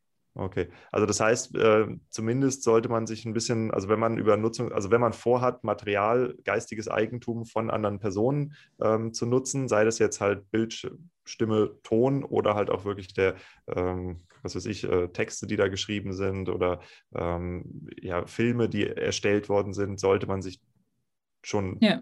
Besser absichern. Ja. Besser ist das, wenn man es wirklich langfristig und für auch größere Kampagnen nutzen möchte. Ich habe gerade nochmal so an, an Kunst gedacht. Da sind die Nutzungsrechte ja auch echt lange, ne? Ich glaube, da gab es doch letztens noch irgendwie eine De Debatte, dass jetzt nach 100 Jahren ein Bild freigegeben wurde oder so. Ähm, deswegen lieber, lieber absichern, wenn man das vorhat. Hm. Okay. Ähm, ja, dann ähm, hatte ich noch äh, eine Frage, die ein bisschen in eine andere Richtung geht, und zwar das Thema ähm, Limited Edition. Ja, also wenn man jetzt mit einem Influencer irgendwie zusammenarbeitet, zum Beispiel äh, der Parisling, da ist ja von vornherein klar, es gibt äh, 1800 Flaschen, wenn ich das jetzt so im Kopf richtig überschlagen habe. Ähm, spielt das eine wesentliche Rolle zum ähm, Produkterfolg?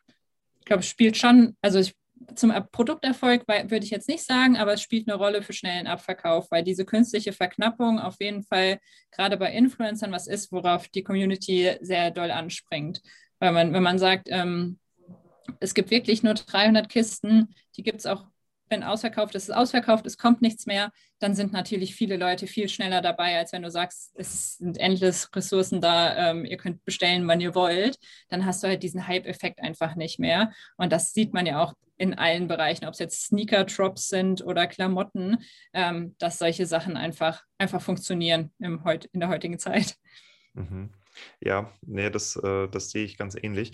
Und ähm, dann noch das Thema, ähm, mit was für Quoten kann man denn rechnen? Also wenn du jetzt sagst, du hast einen Influencer, also wir fangen mal ganz klein an mit 10.000 Followern, ähm, kann man da sagen, dass die, ich sag mal, eine Salesquote bei 1% liegt? Drüber, drunter? Gibt es da irgendwelche Erfahrungswerte dazu?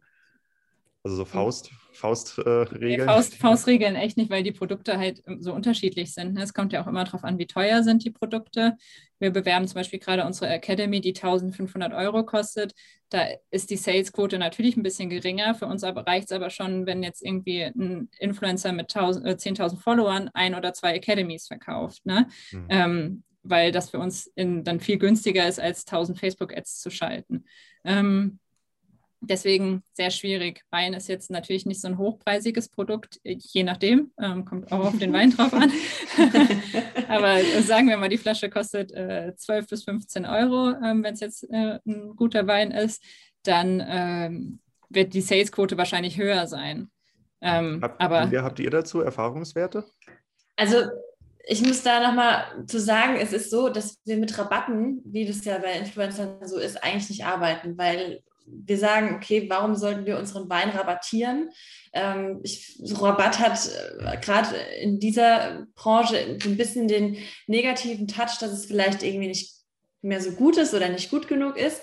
Ähm, deswegen haben wir uns da, weil wir natürlich auch öfters Anfragen bekommen haben, ja, ähm, habt ihr nicht einen Rabattcode? Ähm, die Follower, es war mal ein bisschen schwierig, wir haben uns da mal so ein bisschen versucht, drum rumzuwinden, weil es einfach, weil wir es einfach nicht wollten, weil wir es für uns ausgeschlossen haben. Wir haben dann eher ähm, Pakete gemacht, also Bundles dann auf die In Influencer gemünzt, ähm, wo wir gesagt haben, das sind deren Lieblingsweine, wie beispielsweise bei Lubaya.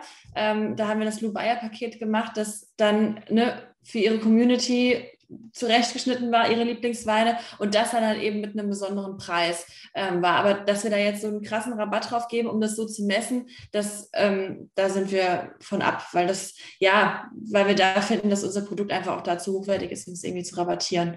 Deswegen kann ich dir da jetzt oder generell nicht so eine genaue Richtlinie oder einen genauen Wert nennen.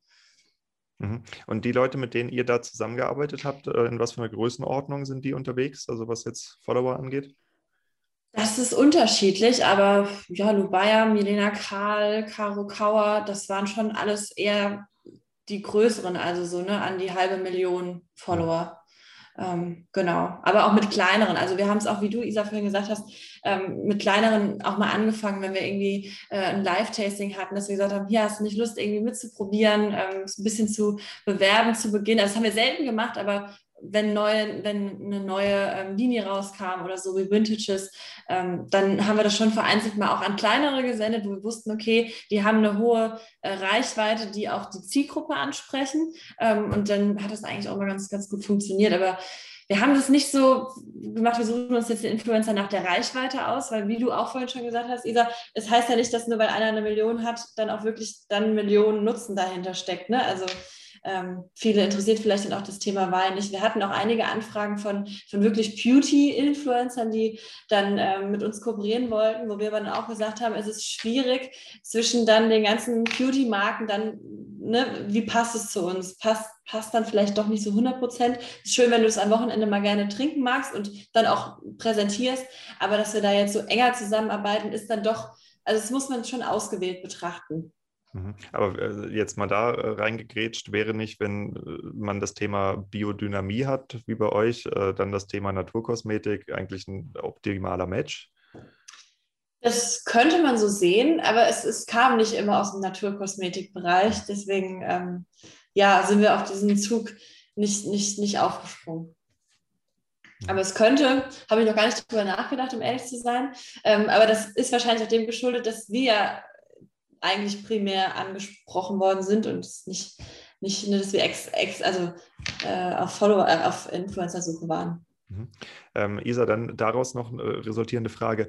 Ähm, glaubst du, dass Influencer, auf die man als Produzent zugeht, besser funktionieren oder so wie es eben beschrieben ist, dass man halt aktiv von jemandem angesprochen wird? Mhm. Gibt es da Qualitätsunterschiede sozusagen? Ich glaube, wenn man angesprochen wird, weiß man, dass der Influencer Interesse an der Marke hat und sich auch schon mit der Marke beschäftigt hat. Das ist natürlich ein Vorteil, aber ich glaube, das geht in beide Richtungen auf jeden Fall auch genauso, weil vielleicht kennst du die Marke noch gar nicht und kannst dich dann trotzdem super mit ihr identifizieren und der Wein schmeckt dir super. Ähm, dann machst du natürlich einen genauso guten Post wie, wie der andere Influencer, der auf dich zugekommen ist. Mhm. Ja, ähm, wenn man jetzt einen Influencer akquirieren will, also ähm, sag mal, wenn du das so ein bisschen äh, in Anführungszeichen lehrbuchmäßig machen willst, also keine Ahnung, wenn man Leuten wie Gary Vee folgt oder so, ähm, der sagt dann, das Wichtigste, worauf du dich ja erstmal konzentrieren musst, ist, dass du dem Influencer einen Mehrwert bietest ja, damit er auch, damit du überhaupt aus der entweder Masse der Anfragen rausstichst oder damit der Influencer auch sieht, ähm, wie seine Community durch die Interaktion mit dir halt gewinnen könnte. Wie würde das sowas konkret aussehen? Also ist es ein Mehrwert für einen Influencer, wenn ich ihm sage, ich stelle dir eine Flasche Wein hin, oder muss es ein Mehrwert sein, der wirklich auch mit der Community äh, an sich zusammenpasst?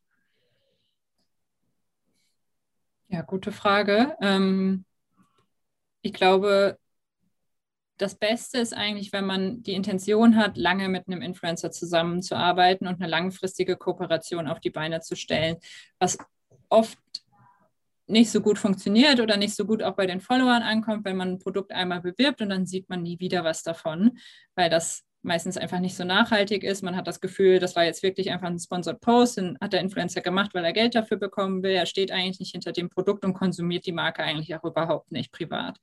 Ähm, Deswegen ist, glaube ich, ein Mehrwert für beide Seiten, wenn man sagt, man möchte langfristig zusammenarbeiten, man überlegt sich zusammen, wie können wir beide das Beste aus, aus der Kooperation ziehen und ähm, was wollen wir unseren Followern damit ermöglichen oder was will, will ich als Influencer meinen Followern damit ermöglichen und ähm, was bringt das meinen Followern? Bringt das mir einen Mehrwert? Bringt das meinen Followern einen Mehrwert? Bringt das der Marke dann auch noch einen Mehrwert? Und dann ist, glaube ich, ähm, insgesamt einfach ein Mehrwert geschaffen. Ähm, ja, so von so einmal Sponsored Post, ähm, ihr kriegt 20 Prozent und dann nie wieder.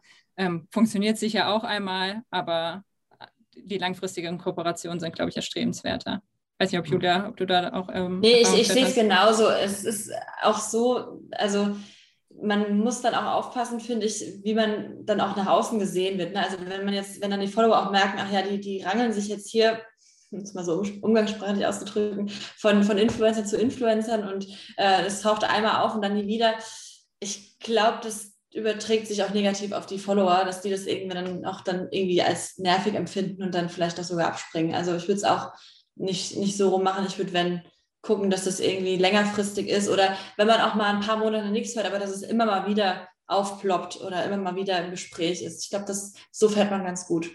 Und was mir auch noch negativ aufgefallen ist in letzter Zeit auf Instagram, sind so Marken, die scheinbar jeden ähm, Influencer anschreiben, wo die Influencer dann schon die Anfragen posten. So, ah, jetzt haben sie mir auch geschrieben, ähm, sogar noch mit falschem Namen angesprochen. Ähm, das sollte man auch auf keinen also Fall machen. Copy-Paste. Ja, wirklich Copy-Paste. Da sollte man sich wirklich ähm, mit jedem Influencer beschäftigen und auch nicht Copy-Paste ähm, Anfragen schreiben und einfach Namen austauschen. Da sollte wirklich auch Gedanken hinterstecken. Genau. Da fand ich, Julia, deinen dein, äh, Hinweis von vorhin ganz gut, dass du die Direct Messages ähm, zum Beispiel einfach mittlerweile als Sprachnachricht schickst, weil das ist offensichtlich kein Copy-Paste. Ja, also nee. das ist, das, das, das ist individuell dann. Ja, ja. und genau. äh, das, das funktioniert da auch, glaube ich, ganz gut. Ähm, jetzt bei dem, was ihr eben gesagt habt mit der langfristigen Interaktion, da hätte ich jetzt so intuitiv äh, das, das Gegenteil angenommen, dass sich ein Produkt irgendwann äh, sozusagen abnutzt, wenn das immer wieder beim gleichen Influencer ist. Oder ist es nicht der Fall? Also ich sage das mal aus Sicht des Konsumenten, ähm, finde ich es auf keinen Fall der Fall. Ich finde es schöner, wenn ein Influencer immer mal wieder über ein Produkt berichtet, vielleicht auch sagt, was sind die neuen Produkte, ähm, was habe ich für Erfahrungen mit dem Produkt gemacht, kommt natürlich auch total auf das Produkt drauf an. Dann gibt es ja viel, ähm, eine Marke, die das richtig gut macht, ist ja Puli, die ähm, machen so Schmuck. Ähm, und die machen auch immer Influencer-Events, bringen die da alle zusammen, connecten die miteinander, ähm, launchen dann, ähm, ich glaube, jeden Monat oder jeden zweiten eine neue Kollektion und die wird dann immer wieder durch die gleichen Influencer vorgestellt. Und das ist für mich Best Case. So, da gucke ich gerne zu. Ähm, da sehe ich immer wieder dieselben Marken und nicht jeden Tag eine andere. So. Mhm. Ähm, aus meiner, aus meiner Consumer-Sicht ähm, würde ich aus der professionellen Sicht auch sagen, dass das einen größeren Mehrwert hat als anders. Mhm. Okay, ja, das ist ja schon mal eine, eine, ordentliche Portion Wissen, die ihr uns da jetzt geliefert habt. Ähm, ich würde jetzt langsam äh, den Podcast zusammenpacken. Wir haben die anderthalb Stunden, glaube ich, so gerade gerissen. Und ähm, ich möchte mich auf jeden Fall an dieser Stelle äh, super herzlich bei euch beiden bedanken, weil das war äh, erst ein sehr, sehr interessantes Gespräch und ich glaube auch ein lange überfälliges Thema für den Weinbau. Ich weiß nicht, wie du das siehst, Julia, aber du kennst wahrscheinlich ein paar Berufskollegen, ähm, doch, doch, man wird das eine oder andere Mal schon gefragt, ähm, wie macht ihr das, wie geht denn das? Und wir, also ne, ich helfe auch oder ich gebe mein Wissen da auch gerne dann äh, weiter und unterstütze da auch gerne. Das ist, ich, ich, ich finde auch die, das ist ja eine Branche und die sollte auch irgendwie da so zusammen, ne, gemeinsam am, am Strang ziehen und sich da irgendwie äh, verbreiten und die Reichweite aufzubauen. Deswegen äh, auf jeden Fall sehr, sehr sinnvoll, sehr überholt. Also, ne, hm. Es muss man jetzt angehen. Ja, vor allem ist es ja auch so, wenn die, die nachwachsende Generation von, von Käufern, also die jetzt so Mitte 20 aufwärts sind, anfangen Geld zu verdienen und sich halt auch mit Wein auseinanderzusetzen, ähm, die sollen ja auch Berührungspunkte mit Wein haben, die eben gut sind. Ja? Also, also tolle Weingüter, aber halt auch mal so Independent Underground Winzer. Und ähm, das ist ja das, wovon die, die Branche eigentlich lebt. Und ähm, mir geht es hier auch mit dem Podcast immer darum, dass wir nicht eines Tages wieder in, eine, in der Weinindustrie aufwachen, weil ähm, der Trend, ähm, Isa, du kennst das jetzt nicht so wahrscheinlich von den Zahlen her, aber der ist erschreckend. Also ähm, die, die Fläche der Weinberge bleibt gleich, aber die Anzahl der Weingüter nimmt jedes Jahr ab, ab, ab, ab, ab. Und es werden halt immer weniger, immer größere Betriebe. Das ist natürlich einerseits für, Marketingagenturen und für Händler und so ist das ganz toll, weil die haben auch größeres Budget und alles äh, super. Aber ähm, die Diversität in der Weinbranche nimmt dadurch massiv ab. Und äh, ich glaube, dass gerade ähm, Social Media Marketing, Influencer Marketing, also all diese ähm, Möglichkeiten, die ja in den letzten 10, 15 Jahren erst entstanden sind und auch jetzt überhaupt erst erwachsen werden. Ja, also das sind ja alles Sachen, die, wo, wo gerade wirklich äh, nachhaltige Businessmodelle auch für kleine ähm, Unternehmen entstehen oder Verkaufskanäle sich öffnen. Ähm, dass das eine ganz tolle Möglichkeit ist für Jungwinzer zum Beispiel, äh, um zu sagen, okay, ich äh, starte halt mit meiner Marke, weiß nicht, auf Pinterest durch, ich starte auf TikTok durch, wie auch immer. Da sind ja auch schon mittlerweile äh, nicht mehr nur 14-Jährige, sondern halt auch eher so 20- bis 30-Jährige, die da super viel posten. Ähm, und das sind halt ganz viele Möglichkeiten, die einfach noch nicht so bekannt sind und genutzt werden sollten, meiner Meinung nach, damit wir alle in einer sehr schönen Weinbranche weiterleben äh, können. Ja. Und deshalb äh, auch im Namen der Hörer, ähm, die hoffentlich was mitnehmen konnten, äh, nochmal wirklich vielen Dank an euch für die Bereitschaft, dass ihr auch so offen äh, die Sachen, die eure Unternehmen ja zum Erfolg bringen, äh, mit uns teilt. Ähm, es wird in den Show Notes eine Zusammenfassung der Links geben und der Firmen, die wir angesprochen haben. Ähm, ich werde auch nochmal eine kleine Checklist erstellen aus dem, was du, äh, Isa, uns da gegeben hast und ähm, auch äh, Beispiele dafür, wie ähm, zum Beispiel der Parisling vermarktet wurde. Ja, also das äh, könnt ihr euch alles angucken. Das ist jetzt an die Zuhörer gerichtet. Und ansonsten würde ich sagen, ich ich würde mich sehr freuen, wenn wir es vielleicht schaffen, in äh, ein, zwei Jahren nochmal eine Folge zu machen und das Ganze ein bisschen zu updaten und mal zu gucken, ähm, was ist dann wichtig. Oder vielleicht gibt es auch neue Sachen. Ja, es war ja erst SEO-Marketing, dann Content-Marketing, jetzt Influencer-Marketing und mal gucken, was als nächstes kommt.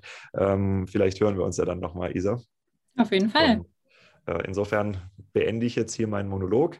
Und ähm, genau, falls ihr noch irgendwas loswerden wollt, das sind jetzt die Minuten, in denen ihr Grüße verteilen könnt oder äh, noch Tipps oder ähm, zum Beispiel eure Social Media Accounts, wo kann man euch erreichen. Ähm, das sind die Sachen, die jetzt Zeit haben.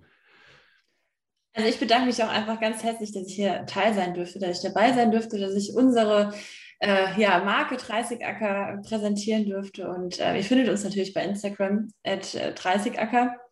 Und ähm, wenn immer Fragen sind, gerne melden, direkt auch gerne an mich. Und ähm, ja, vielen Dank.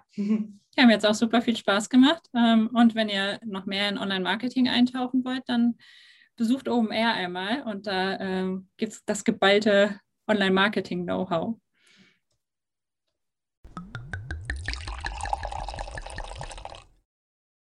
Na, das war doch mal eine geballte Ladung Influencer-Marketing. Ziemlich cool, nicht wahr? Und ähm, wie gesagt, da kommt noch eine ganze Menge mehr. Es gibt äh, ganz bekannte Influencer-Projekte auch aus dem Weinbereich, ähm, wo ich Stück für Stück jetzt Interviews rausbringe. Also bleibt auf jeden Fall am Ball. Das ist ein Jahr, wo ihr viel über Influencer-Marketing, über Kampagnenplanung, über Tops und Flops aus dem Bereich lernen werdet. Aber hier auf jeden Fall nochmal großen Dank an Julia, dass sie uns erklärt hat, halt, wie das Marketing von 30 Acker funktioniert, wie die sich das auch denken mit der ganzen Verzahnung. Also das ist was, was man halt natürlich für seinen eigenen Betrieb auch übernehmen nehmen kann. Und die Erfahrungen mit dem Influencer-Marketing, ja, also mit dem Paul Ripke und aber auch mit den, äh, mit den anderen Personen, die sie genannt hat. Ich kriege es jetzt auswendig leider gerade nicht hin. Ähm, aber das ist doch, ist doch eine super Sache, dass es eben auch so funktioniert schon im Weinbau und dass es eben Beispiele gibt von Betrieben, die das nutzen. Das bedeutet, dass auch andere Betriebe, dass auch ihr das für euch nutzen könnt. Ja? Und man muss ja auch nicht immer mit den größten und dollsten einsteigen, sondern äh, wenn man zum Beispiel so ein Nischenweingut ist ja, oder von der Persönlichkeit in eine ganz andere Richtung geht, wie zum Beispiel ähm, der Michael Schott. Vielleicht hat einer von euch schon die Episode mit Michael Schott gehört.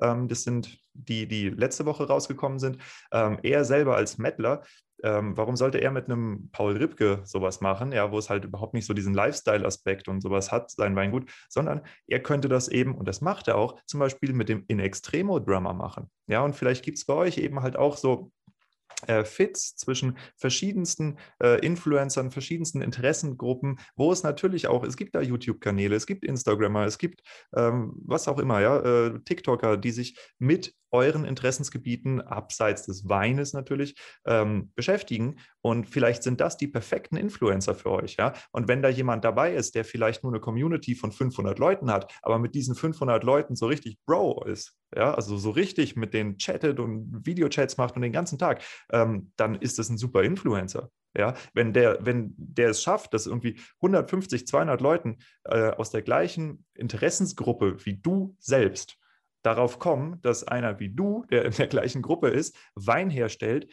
das ist eine ganz, ganz enge Verzahnung. Ja, und das kann bedeuten, dass die Leute halt voll die Fans von dir werden. Ja, ähm, deshalb ich hoffe, dass das Thema Influencer Marketing ähm, auf jeden Fall dich genauso mitnimmt wie mich. Ähm, wenn du darüber mehr wissen willst, bleib auf jeden Fall dran, abonniere den Podcast. Ja, du kannst das bei Spotify tun, äh, Tune, bei Spotify tun, äh, bei Apple Podcasts, bei Amazon äh, Music. Ja. Ähm, dann kannst du natürlich einfach auf der Website von mir den Podcast-Feed äh, dir holen. Das ist, wenn du einfach auf den Podcast klickst, äh, alle Episoden, da kriegst du den Podcast-Feed ähm, raus. Den kann man abonnieren. Ja. Also es gibt ganz viele Möglichkeiten, am Ball zu bleiben. Und äh, falls du interessante Influencer-Projekte hast, dann äh, schick sie mir doch. Ja, oder falls du jemanden kennst und sagst, hey Diego, ich weiß nicht, ob du das auf dem Schirm hast, aber schau dir das mal an. Bitte schick mir Nachrichten. Ja, also ich bin äh, total offen und freue mich immer, wenn jemand mir sagt, hier, das ist hot, das ist interessant, ähm, guck dir das an. Ja, also ich recherchiere super viel rum, ich lese sehr viel. Ähm, klar, ich mache ja diesen Podcast hier, aber äh, für Anregungen von außen bin ich auch immer offen. Ne? Also das heißt, wenn du auf mich zukommen willst, dann nutzt die Gelegenheit. Man kann mich immer anschreiben, meine E-Mail info at 5 plus 1.blog und ansonsten findest du alle anderen äh, Kontaktdaten eben auch im Impressum oder über die sozialen Medien. Ne? Kannst mir einfach eine Nachricht schicken. Genau. Damit möchte ich nochmal kurz zurückkommen auf den Aufruf ganz vom Anfang. Ja, ich hatte ja gesagt, äh, wenn äh, jemand von den Zuhörern hier weiß, was im Moment in den von der Flut betroffenen Weinbaugebieten ähm, am, am, hilfreichsten ist. Ja, sei das, dass ich zum Beispiel mal ähm, ein, eine, eine Hilfsorganisation oder einen Spendenaufruf teile oder vielleicht, dass ein Winzer hier zu Wort kommt. Ich würde nämlich auch sehr gern mit einem Winzer, der betroffen ist, darüber sprechen, ja, was das bedeutet, was das äh, auch vielleicht versicherungstechnisch bedeutet, ähm, ob es da Solidarität geherrscht hat oder nicht. Ähm, ich kann mir vorstellen, dass zum Beispiel die Flaschenweinwinzer mit weit, weitaus mehr Hilfe ähm, rechnen können als zum Beispiel ein Fassweinwinzer. Ja, weil der eben keine direkte Kundschaft hat und da weniger soziale Bindung zu den Leuten im Umkreis besteht. Also das sind Themen, die würde ich auch gerne einfach hier in dem Podcast aufarbeiten, weil es ist einfach aktuell, es betrifft uns alle, es ist unsere Branche.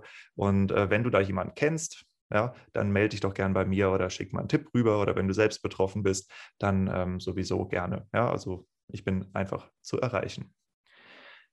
So, und damit gehen wir auch mal weiter ähm, und schauen, was denn nächste Woche im Programm dran ist. Nächste Woche gehen wir ein bisschen aus der Weinbaubranche raus und zwar gehen wir rein in den Bereich der Gastronomie. Wir sprechen darüber, wie die Gastronomie als Abnehmermarkt nach Corona, nach dem Lockdown sich entwickeln wird. Das ist ein Interview, das habe ich vor einigen Monaten schon aufgenommen, und zwar mit dem Professor Olderoog. Oh, ich zermetzger seinen Namen immer, ich glaube Olderoog. Ja, Professor Thorsten Olderoog. Ähm, der betreibt etwas, das nennt sich der Gastgeberkreis. Und der Gastgeberkreis, das ist eine Art äh, Interessensverband, vielleicht auch eine Art Lobbygruppe, relativ neu und hat sich während dem Corona-Lockdown formiert, um das neue Infektionsschutzgesetz für die Gastronomie äh, zu testen über eine Verfassungsklage und äh, Situationen herzustellen, unter denen die Gastronomen sagen können, okay, so können wir dauerhaft wieder aufmachen.